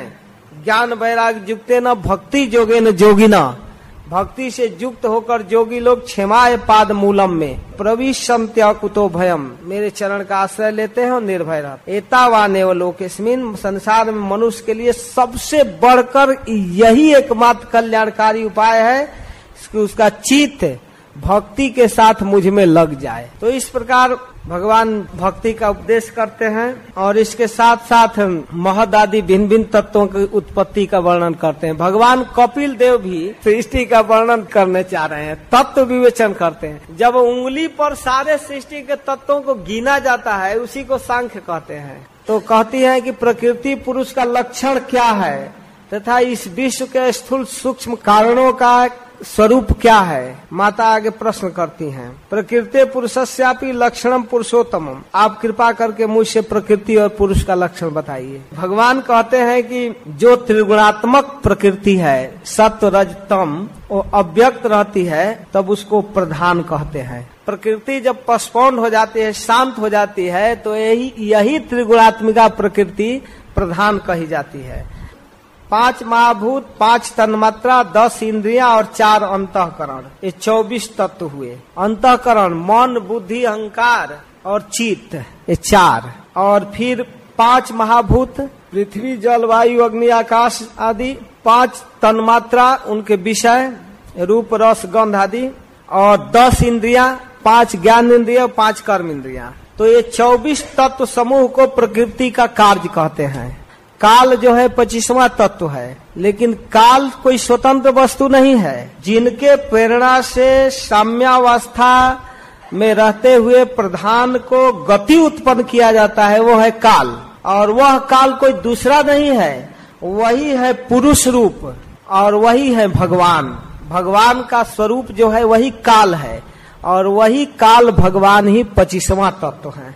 सत्वमय स्वच्छ शांत भगवत उपलब्धि का स्थान चित्त है। वहाँ भगवान प्राप्त होते, वो चित है। इस चित का अधिष्ठाता क्षेत्रज्ञ और उपास देव है भगवान वासुदेव। और इसी चित शक्ति से विकृत होकर महत तत्व वैकारिक तेजस और तामस रूप अहंकार उत्पन्न करता है। वैकारिक सात्विक है और सात्विक वैकारिक से पंचतत्व उत्पन्न होता है। और फिर भूत, इंद्रिय और मन, ये जो अहंकार है, इसी अहंकार को संकर्षण, सहस्रता, अनंत देव हैं, इसके अधिष्ठात्री देव। और वैकारिक अहंकार विकृत होने पर मन उत्पन्न होता है, जो संकल्प विकल्प रूप कामनाओं को करता है। यही संकर्षण, जब अहंकार को विकृत करते हैं, अहंकार जब विकृत होता है तो इसमें विभिन्न प्रकार की कामनाएं उत्पन्न होती है। और इसके आराध्य देव हैं अधिष्ठात्री देव अनिरुद्ध मन के। और ये तेजस अहंकार से विकृत होकर बुद्धि को उत्पन्न करते हैं। और ये पदार्थों के ज्ञान को, सद असद को पकड़ती है बुद्धि। ये ऐसा है, वैसा है, ये अच्छा है, ये बुरा है, इस प्रकार ये ज्ञान होता है बुद्धि के द्वारा। और यह बुद्धि तत्व ही प्रदुम्न है। और वृत्तियों के भेद से संशय, विपर्जय, निश्चय, स्मृति, विस्मृति, निद्रा ये बुद्धि के लक्षण है। कुछ याद करना, भूल जाना, ये सब इंद्रियों के तेजस अहंकार का कार्य है। कर्म ज्ञान भेद से इंद्रियां दो प्रकार की हैं, कर्म इंद्रियां और ज्ञान इंद्रियां। तो इस प्रकार कर्म प्राण की शक्ति है और ज्ञान बुद्धि की शक्ति। तामस अहंकार जब विकृत होता है तो शब्द, तन, मात्रा आदि आकाश बनता है। और आकाश में जो सुनने की शक्ति इंद्रिय उत्पन्न होती है, कान, तो आकाश विकृत होकर स्पर्श, तन, मात्रा, वायु को उत्पन्न करता है। और वायु से त्वग इंद्रिय, त्वचा, इसके विषय है। हवा का अनुमान पता चलता है त्वचा से, गर्म है, ठंडा है, कैसा है, तो इसके विषय का स्वादन त्वचा से होता है। फिर वायु जब विकृत होता है तो रूप, तन, मात्रा प्राप्त करता है, इससे तेज उत्पन्न होता है, अग्नि। रूप को देखने वाला कौन है? आँख। आँख इंद्रिय होती है, नेत्रेंद्रिय। और अग्नि जब विकृत होता है तो रस, तन, मात्रा को उत्पन्न करता है, जल। और जल से रसेंद्रिय, जिह्वा। जिह्वा रस को लेने वाली होती है। और फिर जल जब विकृत होता है तो गंध, तन, मात्रा पृथ्वी को उत्पन्न करता है। और इससे घ्राण इंद्रिय, नाक आदि इसके गंध को लेते हैं। क्रमशः एक का गुण दूसरे में अनुगत होते जाता है। इसलिए पृथ्वी में सभी गुण है, पांचों गुण है, शब्द, स्पर्श, रूप, रस और गंध। तीन सभी तत्वों को एकत्रित करके जगत के आदि कारण भगवान नारायण काल, अदृष्ट आदि सतगुणों को एक साथ मिलाकर ब्रह्मांड उत्पन्न करते हैं। और फिर विराट ब्रह्मांड की परिकल्पना होती है। और इस विराट ब्रह्मांड में विराट पुरुष के विभिन्न अवयवों की कल्पना की गई है। देखिए कई लाइन में, यहाँ से आप 62 के बाद श्लोक पढ़िए। नोद तिष्ठ तदा विराट, नोद तिष्ठ तदा विराट, नोद तिष्ठ तदा विराट। कहते हैं वहिनी वाचा मुखम भेजे, नोद तिष्ठ तदा विराट। घ्राणेन नासिके वायु, नोद तिष्ठ तदा विराट। अक्षिणी चक्षुषादित्यो, नोद तिष्ठ तदा विराट। श्रोत्रेण कर्णौ च दिशो, नोद तिष्ठ तदा विराट। कहते हैं सब कुछ बना, इंद्रियां बनी, सब बना, बाणी, अग्नि, सब चीज, उसमें सारा चीज दे रहा है, लेकिन वो विराट उठ ही नहीं रहा है। नोद तिष्ठ तदा विराट, वो विराट उठ नहीं रहा है, जड़ है, नहीं उठ पाया। तो चिते न हृदय चैता क्षेत्रज्ञ पाविशदा विराट तदैव पुरुष सलीला दुष्ठित। किंतु जब चित का अधिष्ठाता क्षेत्रज्ञ ने चित के सहित हृदय में प्रवेश किया, तब विराट पुरुष उसी समय जल से उठकर खड़ा हो गया। तब चित में जब वासुदेव आए और इसके बाद चालू हुआ, तब संकर्षण, प्रदुम्न और अनिरुद्ध जब चेतन तत्व भगवत स्वरूप प्रवेश किए इस प्रकृति में, तब उठा। अंतिम श्लोक यह है, तमस्मिन प्रत्यगात्मानम धिया जोग प्रवृत्तया भक्त्या विरक्तया ज्ञानेन विविच्यात्मनि चिंतयेत। इसलिए भक्ति, वैराग्य और ज्ञान से चित्त की एकाग्रता प्रकट करके आत्मस्वरूप भगवान का चिंतन करना चाहिए। भक्ति के साथ उनका स्मरण करना चाहिए कि सब कुछ बनकर इसी तरह स्थूल है, बिना उनके कुछ नहीं हो सकता। खूब सुंदर मोटर गाड़ी बनाकर तैयार कर दिए, लेकिन जब तक चेतन ड्राइवर नहीं आएगा वो रोड पर नहीं दौड़ेगा, कितना हो बड़ी कंपनी की गाड़ी हो। चेतन ड्राइवर जरूरी है। भगवान इस सृष्टि को करने वाले हैं, इस बात को समझना चाहिए। और इसके साथ श्री भगवान फिर कहते हैं कि हे माता जी, जिस प्रकार जल प्रतिबिंबित सूर्य के साथ जल के शीतलता चंचलता आदि गुणों का कोई संबंध नहीं है, उसी प्रकार इस प्रकृति से उस पुरुष का कोई संबंध नहीं है। मान लीजिए प्रकृति में भगवान विलीन हो गए तो क्या भगवान इस प्रकृति के गुणों से फंस गए? कहते हैं नहीं नहीं माता जी, देखो जैसे सूर्य का प्रतिबिंब जल पर पड़ता है और तो जल में जो शीतलता है और चंचलता है, मान लीजिए पानी हिल रहा है तो हिलने से सूर्य की प्रतिछाया हिलता दिखाई देता है, या उस सूर्य के प्रतिबिंब को छूते हैं तो ठंडा लगता है, जल में ठंडापन है, शीतलता है, चंचलता है, तो इसका मतलब यह नहीं कि सूर्य जब ठंडा हो गया। सूर्य को इस जल के शीतलता से चंचलता से कोई मतलब नहीं है, वो ऊपर है, उसका जो प्रतिबिंब जो जल में है तो जल के शीतलता और चंचलता प्रतिबिंब को प्रभावित कर रहा है, न कि सूर्य को। सूर्य उसे प्रभावित नहीं है, इसलिए इस प्रकृति के गुणों से उस परम पुरुष का कोई संबंध नहीं है। वो तमोगुणी नहीं है, रजोगुणी नहीं है, परम पुरुष वह इन संसार के भोगों में, यहाँ के सुख दुख में नहीं बंधता है, निर्विकार है, अकर्ता है, निर्गुण है। किंतु जब वह प्राकृत गुणों से अपना संबंध स्थापित कर लेता है, अहंकार से मोहित होकर अपने को कर्ता मानने लगता है, शुद्ध चिन्मय स्वतंत्र जीवात्मा, वहाँ वो बैठ जाता है और विभिन्न प्रकार के ऊंच नीच जोनियों में घूमता रहता है। तेन संसार पदवीम अवसोभ्यत्य निर्वृत प्रासांगिकई कर्म दोषई असद असन मिश्र जोनिषु घूमता है। अर्थे है विद्यमाने पी संस्थिति न निवर्तते ध्याय तो विषयानस्य स्वप्ने अर्थागमो यथा। यह श्लोक भागवत में 5-6 जगह आया है, कई जगह। अर्थे है विद्यमाने पी संस्थिति न निवर्तते, जिस प्रकार स्वप्न में भय शोक आदि का कोई कारण नहीं होने पर भी स्वप्न के पदार्थों में आस्था हो जाने के कारण दुख उठाना पड़ता है, उसी प्रकार भय शोक अहम मम और जन्म आदि रूप संसार की कोई सत्ता नहीं होने पर भी अविद्या बस विषयों का चिंतन करते हुए जीव का संसार चक्र से कभी निवृत्ति नहीं होता। अर्थे यह विद्यमाने पी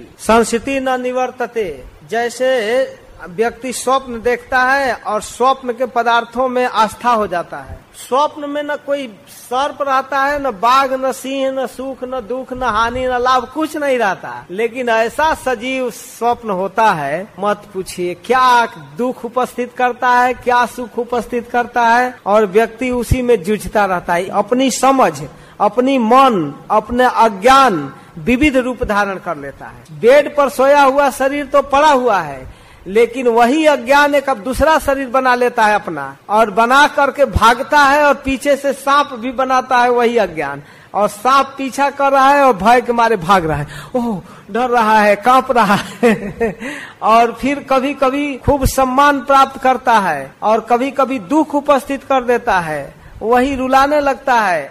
और फिर जब स्वप्न टूटता है तो पता चलता है कुछ नहीं है, हम तो ज्यों के त्यों बेड पर पड़े हैं। तो इस तरह जो कहीं कोई सत्ता नहीं है, उसी प्रकार जीव का जब स्वप्न टूट जाता है, ये महान अज्ञान का स्वप्न जो है, तब जाकर शांति मिलती है। इसलिए माता जी उचित यह है कि असन मार्ग विषय चिंतन में फंसे हुए चित्त को तीव्र भक्ति योग के द्वारा, वैराग के द्वारा धीरे धीरे बस में करना। अतः एवं सनैश्चितम प्रसक्तम अस्ताम पथि भक्ति योगे न तीव्रेण विरक्त्या च नयद बसम। तो बताते हैं कि भक्ति का क्या अर्थ है।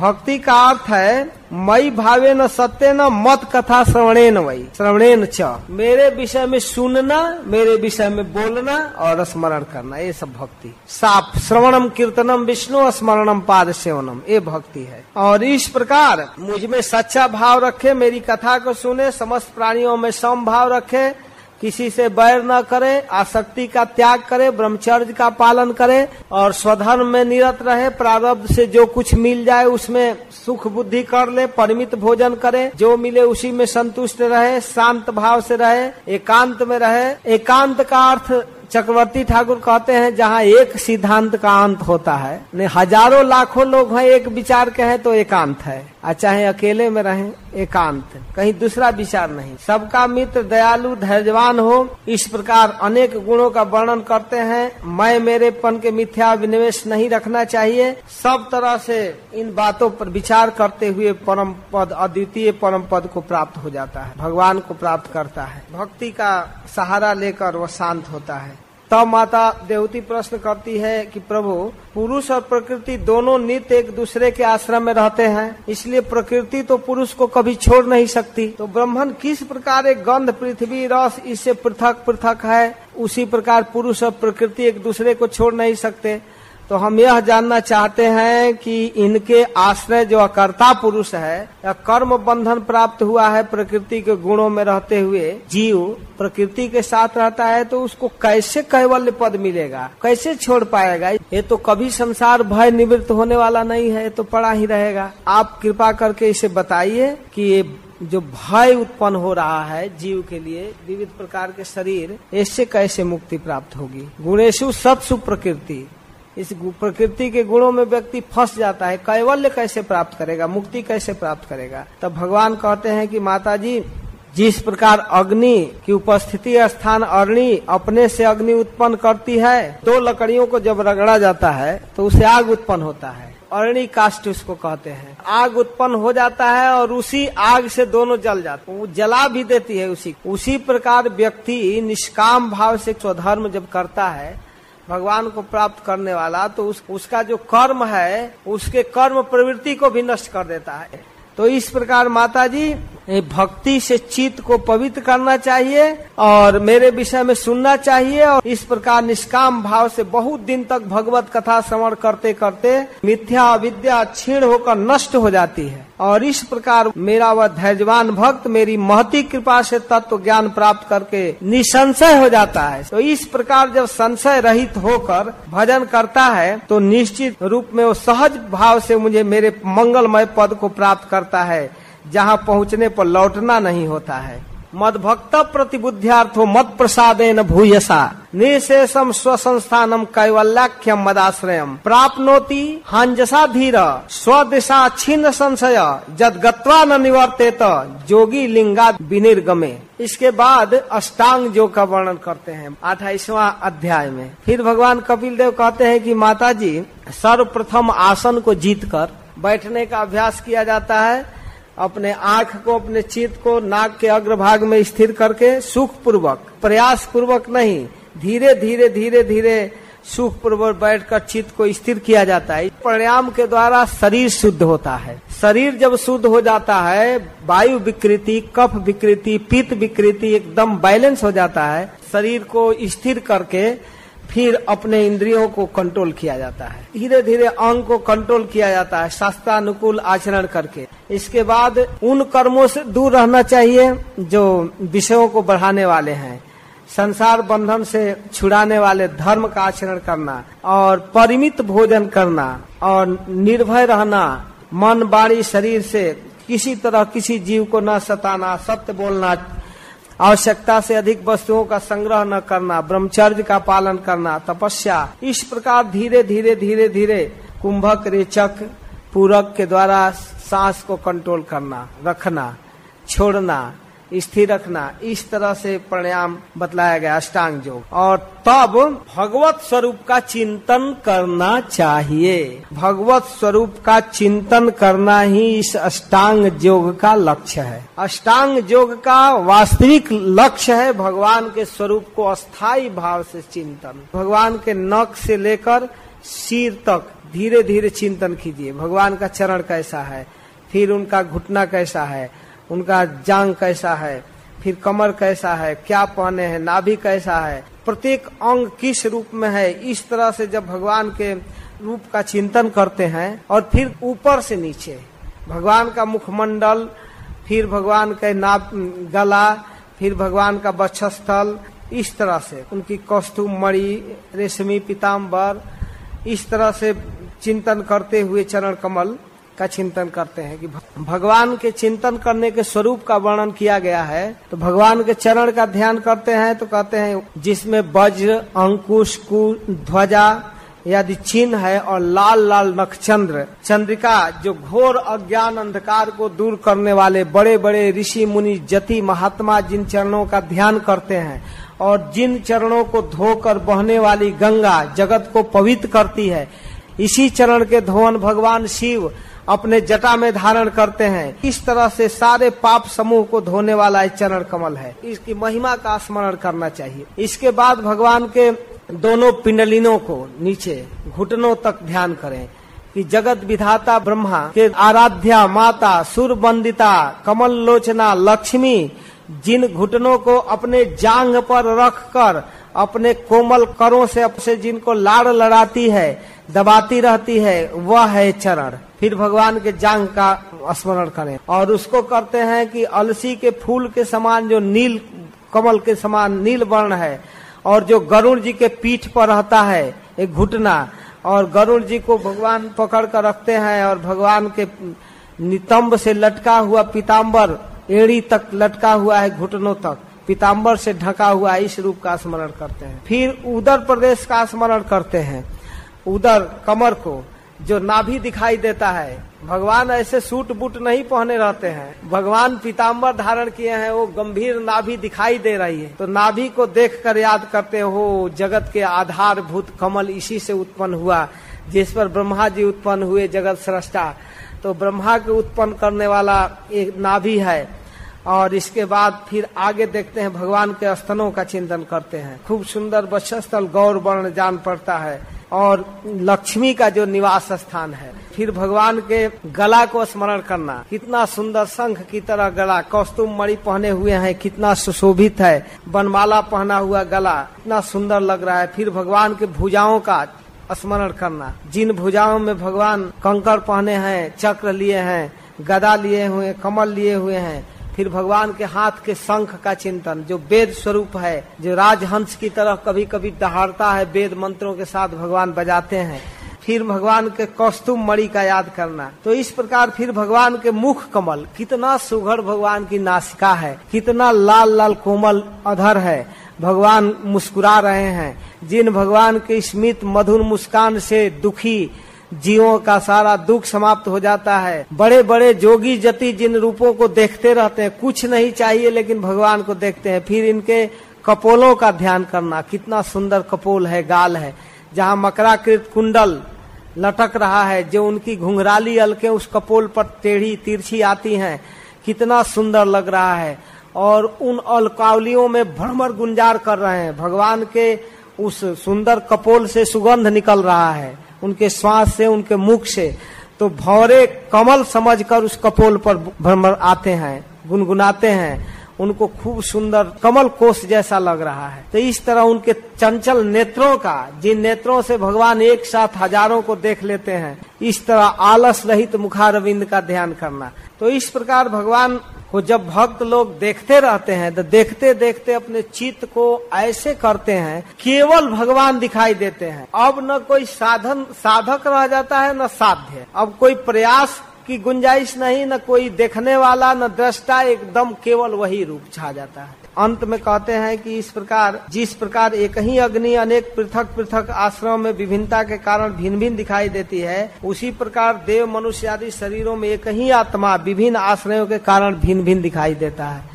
इस तरह भगवान का चिंतन करते हुए चित्त इधर उधर संसार में जा रहा है उसको रोका जा सकता है। माता देवहूति फिर प्रश्न करती है आगे 29वां अध्याय में कि हे प्रभु अब कृपा करके भक्ति योग का विस्तार से वर्णन कीजिए जिससे चित्त भगवान में लगता है। तो आप कृपा करके भक्ति के विविध प्रकार वर्णन कीजिए। तो भगवान कहते हैं कि हे माता जी भक्ति योगो बहुविधो मार्गई भामिनी भाव्यते स्वभाव गुण मार्गेण पुंसाम भावो विभिद्यते। हे माता जितने जीव हैं उतने भक्ति के प्रकार हैं अलग अलग स्वभाव के अनुसार भगवान की आराधना की जाती है साधकों के भाव के अनुसार भक्ति हो जाती है कितना हूँ तरीका बताया जाए लेकिन भाव भिन्न हो जाते हैं। मद गुण श्रुति मात्रेण मई सर्व गुहा से मनोगति रवि छिन्ना यथा गंगा भसो बुधऊ जिस प्रकार गंगा का प्रवाह अखंड रूप से समुद्र की ओर जाता है वैसे ही मेरे गुणों के श्रवण मात्र से वह मुझको प्राप्त करता है उसकी मति मेरे प्रति लग जाती है।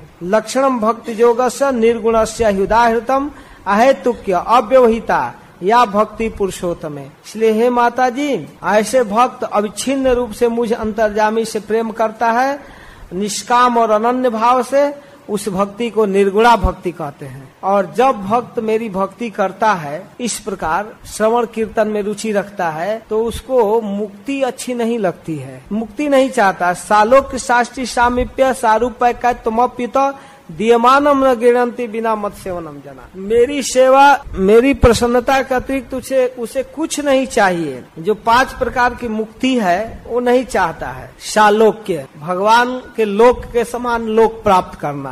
साष्टी, भगवान के नित्य धाम में भगवान जैसा ऐश्वर्य प्राप्त करना। सामीप्य, भगवान के हमेशा निकट रहना। सारूप्य, भगवान के समान रूप प्राप्त करना। और सायुज, भगवान के विग्रह में मिल जाना, ये सायुज है। वैष्णव लोग तो इस मुक्ति को बहुत घृणा की दृष्टि से देखते हैं। तो इस प्रकार की मुक्ति जो है, 4 मुक्ति को तो वैष्णव स्वीकार कर लेते हैं, लेकिन 5वां जो सायुक्त है उसको नहीं स्वीकार करते। इस सेवा के प्रभाव से वह तीनों गुणों को लाघ कर मेरे भाव को प्राप्त करता है भक्त। तो हे माता जी, इस प्रकार नित्य नैमित कर्तव्यों का पालन करके नित्य प्रति हिंसा से रहित होकर मेरी प्रतिमा का दर्शन करना, पूजा करना, स्तुति करना, वंदना करना, प्रणाम करना, धैर्य से वैराग का अवलंबन लेकर पुरुषों को मान देना, महापुरुषों का आदर करना, दीनों पर दया करना, जो समान व्यवहार, समान वयस, समान उम्र, समान वर्ग के लोगों के साथ मित्रता करना, मेरे विषय में कथा श्रवण करना, नामों का उच्च स्वर से कीर्तन करना, सरलता के साथ रहना, अहंकार को त्याग करना। इस प्रकार से जो भागवत धर्म है इसका अनुष्ठान करना और फिर मेरे विषय में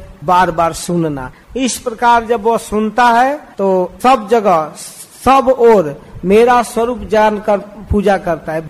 अहम सर्वेषु भूतेषु भूतात्मावस्थितः सदा तमोज्ञाय माम मर्त्य कुर्ते अर्चा विडम्बनम यो माम सर्वेषु भूतेषु संतम मात्मम मीश्वरम हित्वार्चा भजते मौढ़्या भस्मन नेव जिहोति।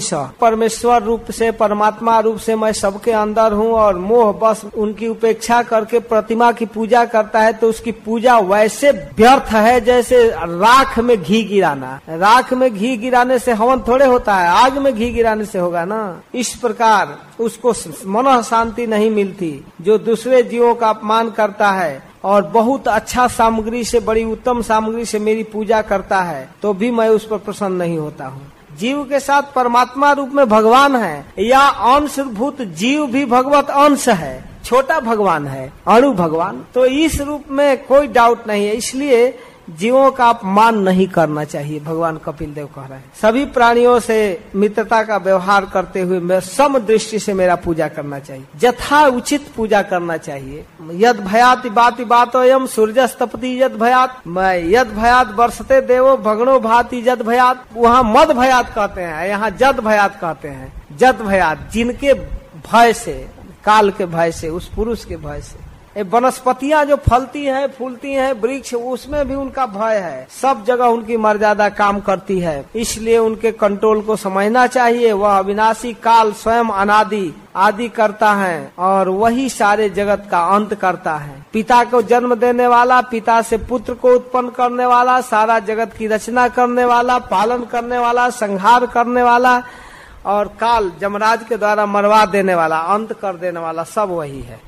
इस प्रकार 29वां अध्याय पूरा करते हैं काल की महिमा का वर्णन करके। फिर 30वां अध्याय में देह गेह में आसक्त व्यक्ति का स्थिति बताते हैं। यम यमर्थ मुबादत्ते दुखे न सुख हेतवे तम तम धुनोति भगवान पुमान सोचती जत करते। माता जी, जीव सुख की अभिलाषा से जिस जिस वस्तुओं को बड़ा कष्ट से प्राप्त करता है उन उन वस्तुओं को भगवान काल नष्ट कर देते हैं, बेचारा शोक करता है। अगर मानो देवहूति जी पूछे कि बेटा स्पष्ट करो क्यों ऐसा करता है, सुख के लिए प्रयास करता है और दुख आ जाता है क्यों, तो कहते हैं बड़ी भारी भूल होती है माता जी। यद अध्रुवस्य देहस्य शानुबंधस्य दुर्मति ध्रुवारी मन्नते मोहाद गृह क्षेत्र वसूनी च।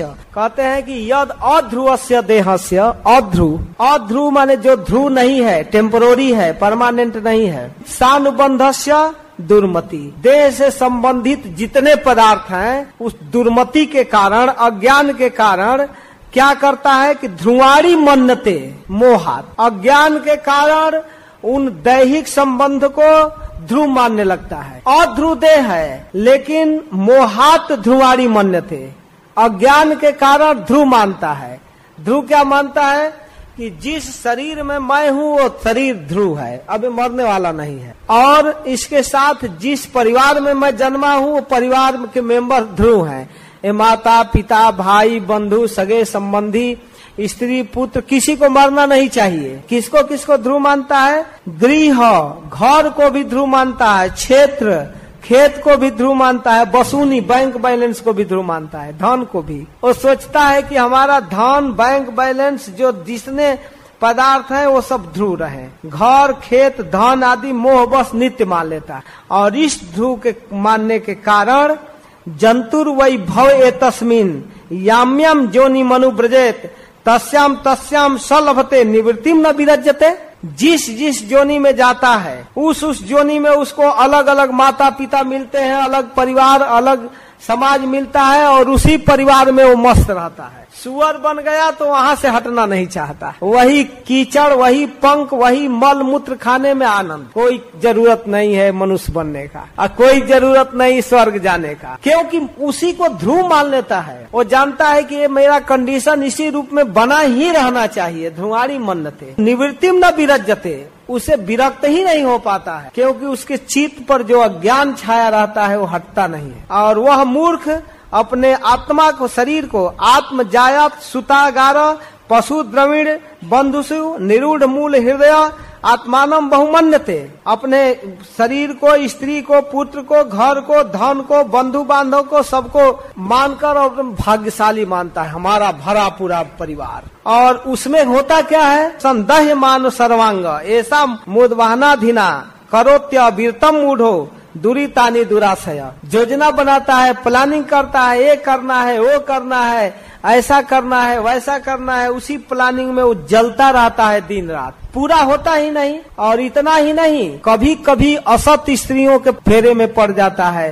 तब आक्षिप्त आत्मेन्द्रिय स्त्री नाम अस्ति नाम चमाया अस्ति नाम चमाया अहो रहो अचितया लापई शिशुनाम कल भाषणी। स्त्री के बातों में फंसकर उसके वादों में ये करना है वो करना है, कल ये काम कर दीजिएगा, ठीक है, अब उसी को सोचता रहता है। चंडीदास जी तो कहते हैं कि वो स्त्री रात को बाघिनी होती है और दिन में पिशाचिनी होती है। शरीर के शक्ति को नष्ट करती है और रात को ऐसा मंत्र देती है कि दिन में वो पिशाच की तरह घूमता रहता है, क्या करना है उसी मंत्र से प्रभावित रहता है। ऐसे अस्थि स्त्रियों के प्रभाव में और बालकों की मीठी बातों में फंस जाता है। गृहेषु कुट धर्मेषु दुख तंतेषु तंद्रित कुर्वन दुख प्रतिकारम सुखवद मन्यते गृह। दुख का जो प्रतिकार है उसी को सुख मानता है, सुख आता नहीं है। ब्रज में जैसे सरोवरों के अंदर काई छा जाता है पानी के ऊपर, छोटा हरा हरा घास जैसा, तो काई हटाकर जब हम स्नान करना चाहते हैं ऐसे हटाते हैं हाथ से तो कुछ हटता है, नहाना चाहते हैं तब तक फिर आ जाता है, फिर हटाते हैं फिर आता है, फिर हटाते हैं फिर आता है। तो यही हटाना ही सुख नहीं है। अभी सुबह खाए शाम को भूख लग गया, शाम को खाए सुबह भूख लग गया, रोटी जुटा रहे हैं, यही जुटाना सुख नहीं है। बुखार आ गया टेबलेट खा लिए बुखार छूट गया, ये कौन सुख है? ये तो दुख का केवल प्रतिकार है। ये काई केवल हटाया जा रहा है आ रहा है, हटाया जा रहा है, दिन भर हटाते रहो आता रहेगा, इसी में जीवन बीत जाता है। तो कुर्वन दुख प्रतिकारम, दुख का प्रतिकार ही सुखवद मनते गृह, उसी को सुख मान लेता है और इसी को पाने में करने में बहुत अनर्थ करता है, हिंसा करता है, चोरी करता है, पाप करता है और परिवार कुटुम्ब का भरण पोषण करता है।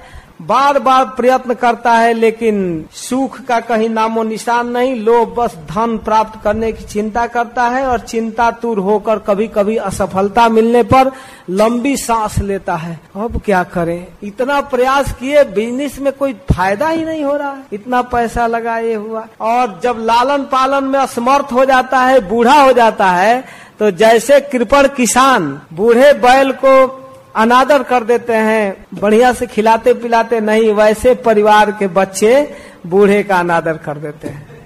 अपने मालपुआ खाते हैं, बूढ़ा को डांटते हैं, चुप, दिन भर बोलता रहता है, बूढ़ा क्या हो गया पागल हो गया, डांटते रहते हैं। वही नाती पोते पुत्र और वो दुख को सहता है। जिनको पाला है वही डांटता है, ना द्रियंते यथा पूर्वम किनासा यो गोजरम, अनादर करते हैं। और बेचारा वृद्धावस्था के कारण अगर लोभ बस मालपुआ खा भी ले तो पचा नहीं पाता है। दागनी हो गई है, भोजन का सामर्थ्य नहीं है, देख देख कर मरता है, लोभ बस कुछ खाने की चेष्टा करता है तो पच नहीं पाता। पुत्र के टुकड़ा खाकर किसी तरह घर में कुत्ते की तरह कुछ दे देते हैं बच्चे तो खा लेता है और उसी में जीवन निर्वाह करता है। और जब मृत्यु का समय निकट आ जाता है तो और चिंताएं बढ़ जाती है, ये लड़के घर नहीं संभाल पाएंगे, ये घाटा लग जाएगा, दुकान बर्बाद हो जाएगा, सारा बिजनेस। मरता रहता है और अपने सगे संबंधियों से कहता है मेरे बात देखिएगा, संभाल दिएगा इनको।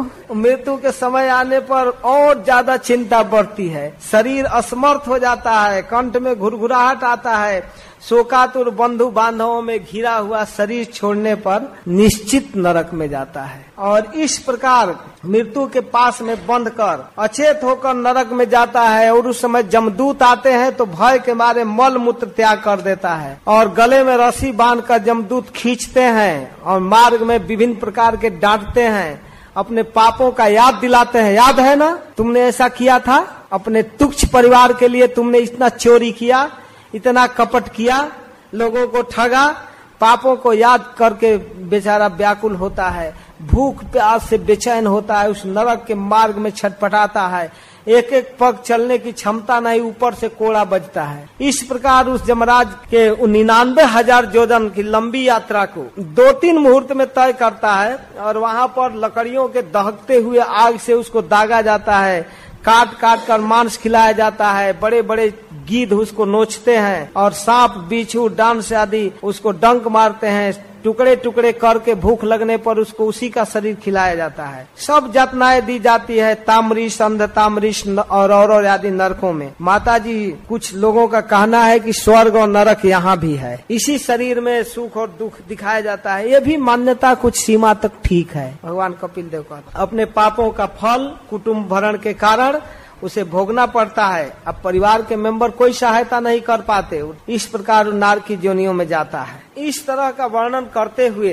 भगवान कपिल देव कहते हैं कि फिर नरक में जाकर क्या करता है, अगर माँ देवहूति पूछ दे कितना दिन रहता है, तो जब तक अपना पाप है तब तक नरक में रहता है। आप पापों को भोग कर फिर धीरे धीरे धीरे धीरे उन जोनियों से ऊपर आता है और सुकर कुकर आदि जोनियों को लांघता हुआ क्रमशः शुद्ध होता हुआ फिर मनुष्य जोनि को प्राप्त करता है। और फिर इस जंक्शन पर जब आता है मनुष्य शरीर में तो यहाँ पर अब कर्मों का रिजल्ट तैयार होता है। और जोनी जो है पाप जोनी, भोगने वाला जोनी है, लेकिन यह कर्म जोनी है, यहाँ के कर्मों का रिकॉर्ड बनता है। तब यहाँ पर अगर अच्छा कर्म करे तो अच्छा लोक, भगवत भजन करे तो वैकुंठ, बुरा कर्म किए तो फिर पुनः मुझको भोग नरक। तो यही अवस्था है जीव की। और जीव अपने पिता के बीर्ज के द्वारा माँ के गर्भ में डाला जाता है, 31वें अध्याय में कहते हैं। और ये एक साइंस है, किस प्रकार माता के शरीर में जीव को डाला जाता है। बीजकरण के द्वारा स्त्री के उदर में प्रवेश करता है और वहाँ एक रात्रि में रज में मिलकर कलकल थोड़ा सा गाढ़ दही का रूप होता है,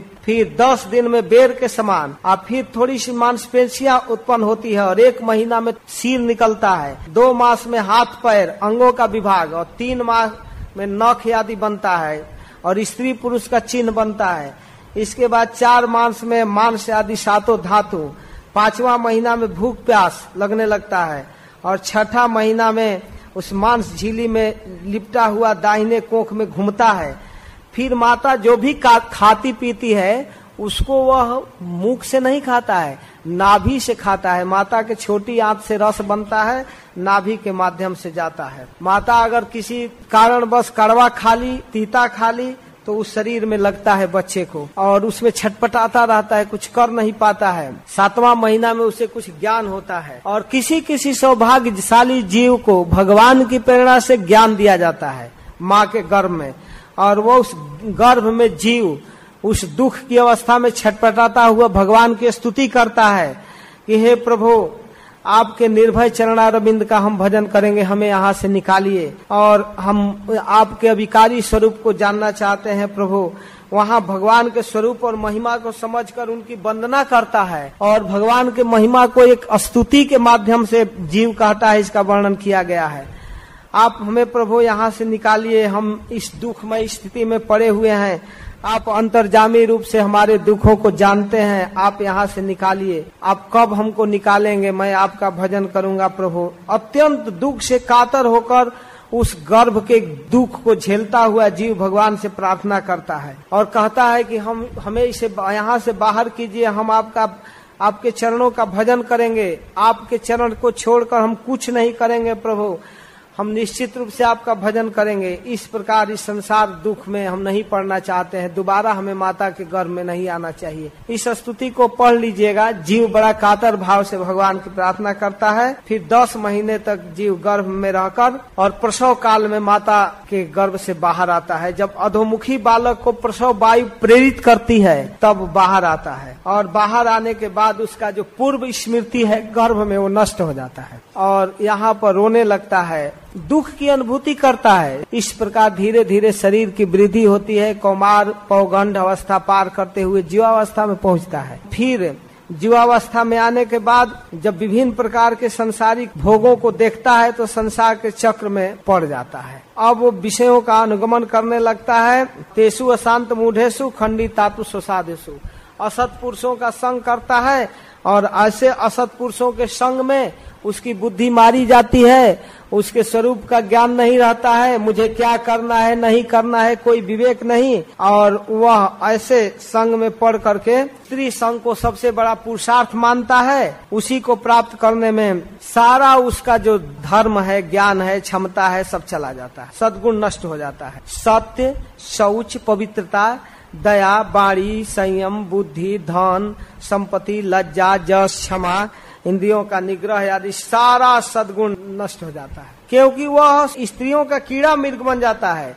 असत पुरुषों का संग कभी नहीं करना चाहिए कह रहा है। तेसु अशांतेषु मूढ़ेषु खंडित आत्म सुसाधु संगम न कुरिया सोचेशु जोषित क्रीडा मृगेशु च, जिनका चित्त स्त्रियों में लगा हुआ है, स्त्री सुख को ही अपने जीवन का सबसे बड़ा पुरुषार्थ मानता है, ऐसे असत लोगों का संग कभी नहीं करना चाहिए। न तथा से भवेन मोह बंधस्यान्य प्रसंगत, कह रहे हैं कि ऐसा अज्ञान कभी नहीं छाता है जैसा अज्ञान स्त्री संगियों के संग से छाता। जोसिन संगादि यथा पुरुषो तथा तत्संगी संगत, स्त्रियों में आसक्त पुरुष के संग जितना खतरनाक है उतना और कोई नहीं। अरे स्त्री तो एक अपने आप माया है ही, स्त्रियों में आसक्त व्यक्ति उससे ज्यादा खतरनाक है।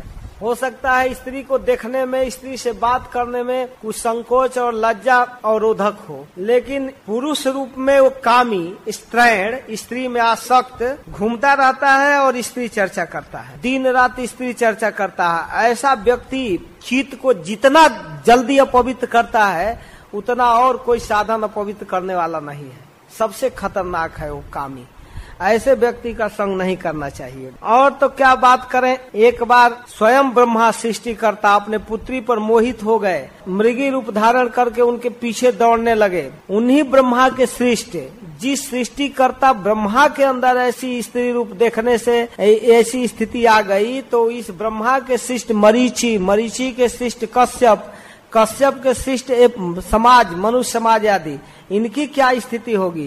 केवल भगवान नारायण को छोड़कर और किसी में सामर्थ्य नहीं है कि इस स्त्री रूप व्यामोह से व्यक्ति को मुक्त करें। केवल वही और उनके भक्त मुक्त कर सकते हैं, और कोई नहीं। इतना देर पुत्र भाव में कथा कर रहे हैं, ऋषि हैं, लेकिन बीच बीच में एकदम भगवत भाव में आ जाते हैं। बलम में पश्चिमाया स्त्री मैया जैनो दिशाम या करोती पदाक्रांत भू ब्रज में केवलम, देखो माता जी, देखो मेरी स्त्री रूप, मेरी बलवती माया को, जो अपने भ्रिकुटी विलास से बड़े बड़े दिग्विजयी राजाओं को भी अपने चरणों में गिरा देती है। कौन गिरता है? जैनो दिशाम, जो दिशाओं में दिग्विजय करके आया है, हरा करके आया है, जिसके सामने प्रजा झुक झुक कर प्रणाम करती है, जिनके सामने बड़े बड़े योद्धा हथियार फेंक कर आत्मसमर्पण करते हैं। ऐसे योद्धाओं को पराजित करने वाला मेरी स्त्री रूपी माया के केवल आंख देखकर उनके चरणों में गिरता है। और संगम न कुरियात परमदासु जातु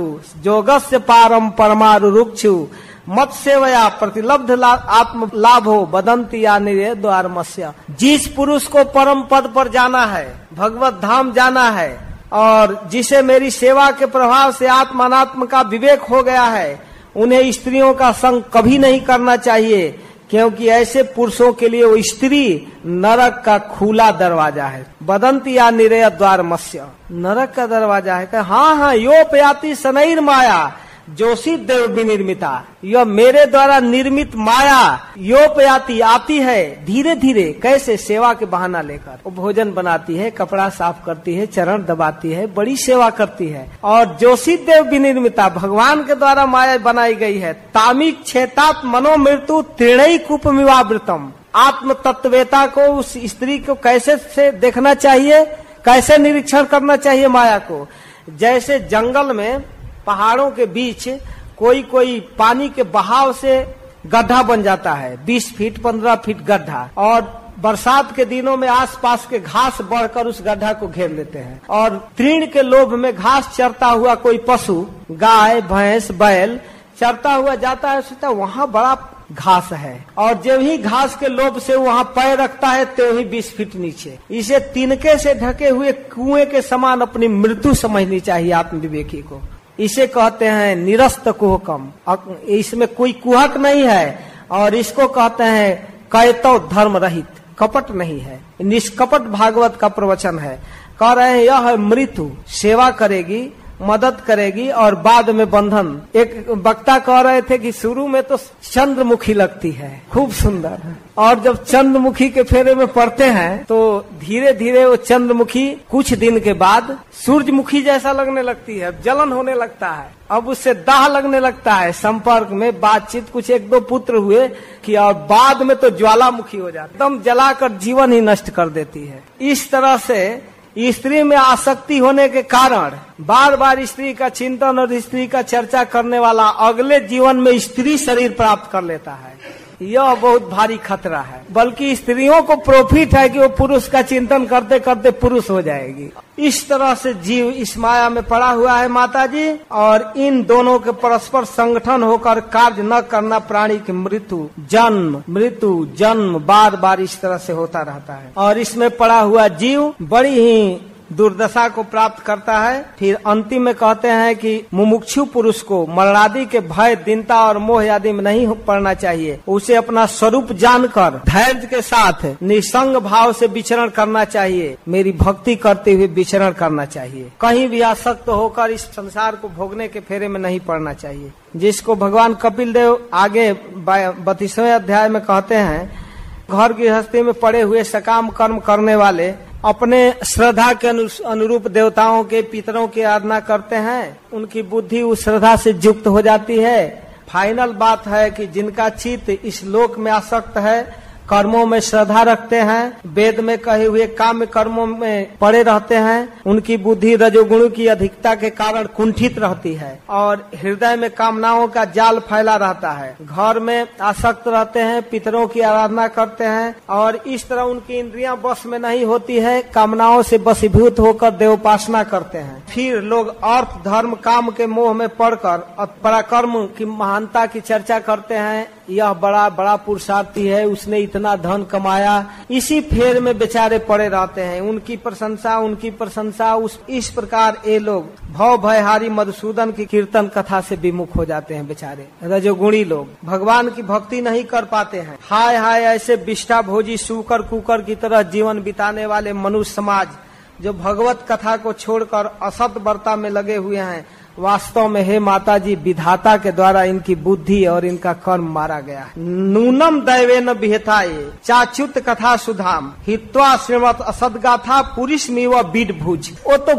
सुकर की तरह अपना जीवन बिता रहा है जो भगवत कथा नहीं सुनता है। गर्भाधान संस्कार से लेकर अंत्येष्टि क्रिया तक सारे कर्मों में विधि पूर्वक करने वाला सकाम कर्मी सूर्य से दक्षिण और पितृयायन आदि लोकों में जाते हैं, अपने संतति के लिए करते हैं तर्पण आदि, और इसके कारण जाते रहते हैं उन लोकों में, अपने ऊंच नीच जोनियों में जाते हैं अपने कर्मों के अनुसार, कभी देवता कभी पितृलोक में, कभी उनको वहाँ से विवश होकर गिरना पड़ता है। लेकिन सब तरह से माता जी मैं फाइनल उपदेश को करने जा रहा हूँ कि आप सब तरह से मेरी भक्ति के द्वारा भजन करो, मन वाणी को मुझ में लगाकर और भक्ति करो, भगवान वासुदेव की हुई भक्ति वैराग उत्पन्न करा देता है। वासुदेवे भगवती भक्ति योगा प्रयोजितः जनयत्यासु वैरागम ज्ञानम यद ब्रह्म दर्शनम। और इससे ज्ञान होता है, भगवान के विषय में जानकारी होती है। इसलिए माताजी सभी साधन से बढ़कर मेरी भक्ति है। इसके द्वारा प्रकृति और पुरुष के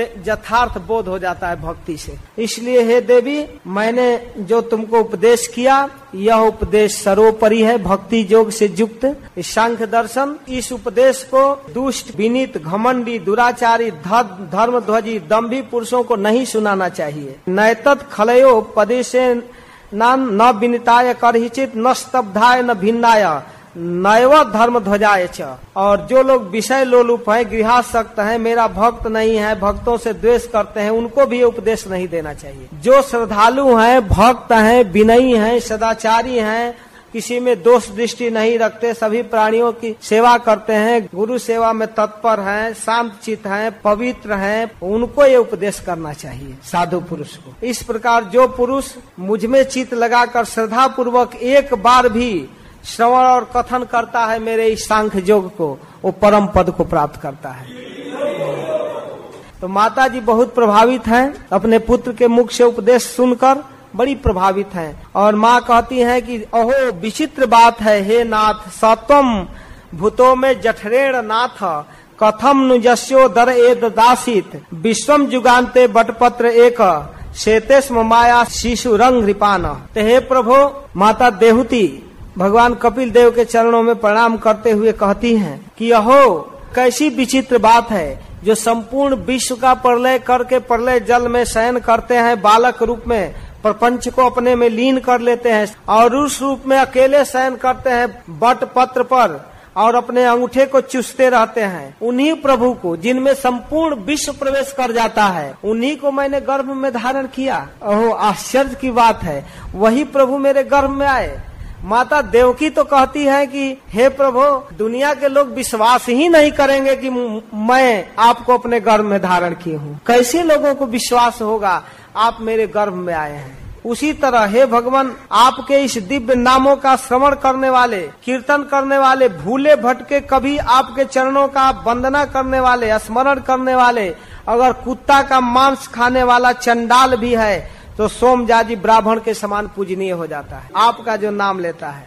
यद नाम ध्येय श्रवणानुकीर्तनाद यत प्रहरणाद स्मरणादपि क्वचित स्वादोपि सद्य समनाय कल्पते कुतः पुनस्ते भगवन नंद दर्शनात्। फिर आपका दर्शन प्राप्त कर लिया कोई तो इसमें कहना क्या है। देवहूति जी कहती है कि अहो आश्चर्य है, कुत्ते का मांस खाकर पचाने वाला वह स्वपक्ष, उसके जिह्वा के अग्रभाग पर आपका नाम उच्चारण हो रहा है, तो वह श्रेष्ठ पुरुष सब तपस्या कर लिया, हवन कर लिया, तीर्थाटन कर लिया, सदाचार कर लिया, वेदाध्ययन कर लिया, कुछ बाकी नहीं है। यहाँ इस श्लोक के टीका में आचार्यों का कहना है कि मन में भगवान का नाम गूंजे, हृदय में उनका स्मरण हो, ये तो बहुत दूर की बात है। केवल जिह्वा के अग्रभाग पर, ओठ पर आपका नाम उच्चारण होता हो तो निश्चित रूप से वह सबसे बढ़कर है। हरे कृष्णा हरे कृष्णा हरे कृष्णा कृष्णा कृष्णा हरे हरे हरे राम राम राम हरे हरे उच्चारण हो रहा है। एक आचार्य कहते हैं कि जिसके जीवा से अनवरत कृष्ण नाम निकल रहा है, इसका मतलब कि वो सारा कर्म पूरा कर लिया, वेदों का एकदम फर्स्ट क्लास अध्ययन कर लिया, तीर्थों का भ्रमण कर लिया, दान दे लिया, हवन कर लिया, तपस्या कर लिया, सब कुछ कर लिया। कैसे? जो सर्वोच्च न्यायालय का सर्वोच्च न्यायाधीश है, उसके विषय में यह कहना कि हाई स्कूल पास है, ये वकालत किया है, भारतीय संविधान जानता है, इस तरह के सारे प्रश्न मूर्खतापूर्ण है। इतना जान जाना चाहिए कि सर्वोच्च न्यायालय के सर्वोच्च जज का अर्थ है वो पढ़ा लिखा व्यक्ति है, वो वकालत जानता है, वह भारतीय संविधान को जानता है। इस विषय में प्रश्न नहीं होना चाहिए। तो जिसके जिह्वा पर भगवान का नाम आ रहा है, इसका मतलब ही यही है कि वह सारा धर्मानुष्ठान पूरा कर चुका।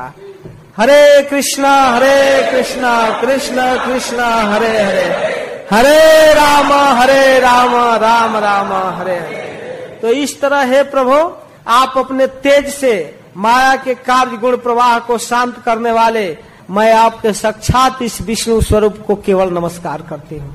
अपने पुत्र को गुरु के रूप में माता नमस्कार कर रही है। फिर इसके बाद भगवान कपिल देव कहे कि माता जी, जो मैं मार्ग बताया इसका अवलंबन करो, तुमको शीघ्र परम पद प्राप्त होगा और तुम कभी इस जन्म मृत्यु के चक्कर में नहीं पड़ोगी। इस प्रकार माता से अनुमति लेकर भगवान कपिल देव वहां से चले गए। और इधर माता जी अपने चित्त को योगाभ्यास से समाधि में स्थित कर ली और गारहस्थ सुख को छोड़कर माता देवहूति भगवान में अपना चित्त लगा दी। भगवान के स्वरूप चिंतन करके समस्त क्लेशों से मुक्त होकर परमानंद को प्राप्त की। जिस स्थान में माता देवहूति परम पद को भगवान को प्राप्त की, उस स्थान को सिद्ध पद कहते हैं त्रिलोकी में। इस प्रकार हे निष्पाप विदुर जी, तुम्हारे पूछने से मैं भगवान कपिल देव का यह परम दिव्य उपाख्यान को मैंने आपके सामने कहा। भगवान कपिल और देवहूति के पवित्र संवाद को बताया। यह कपिल देव का मत अध्यात्म योग के गूढ़ रहस्य है। जो पुरुष इसका श्रवण और वर्णन करता है वह भगवान गरुड़ ध्वज की भक्ति से युक्त होकर शीघ्र ही भगवान हरि के चरण को प्राप्त करता है। तो इस प्रकार संक्षेप में यह कपिलोपाख्यान पूरा किया गया। कल चौथा स्कंद प्रारंभ करेंगे। इस कपिलोपाख्यान के साथ ये तीसरा स्कंद पूरा हुआ। हरे कृष्णा, जय श्री प्रभुपाद।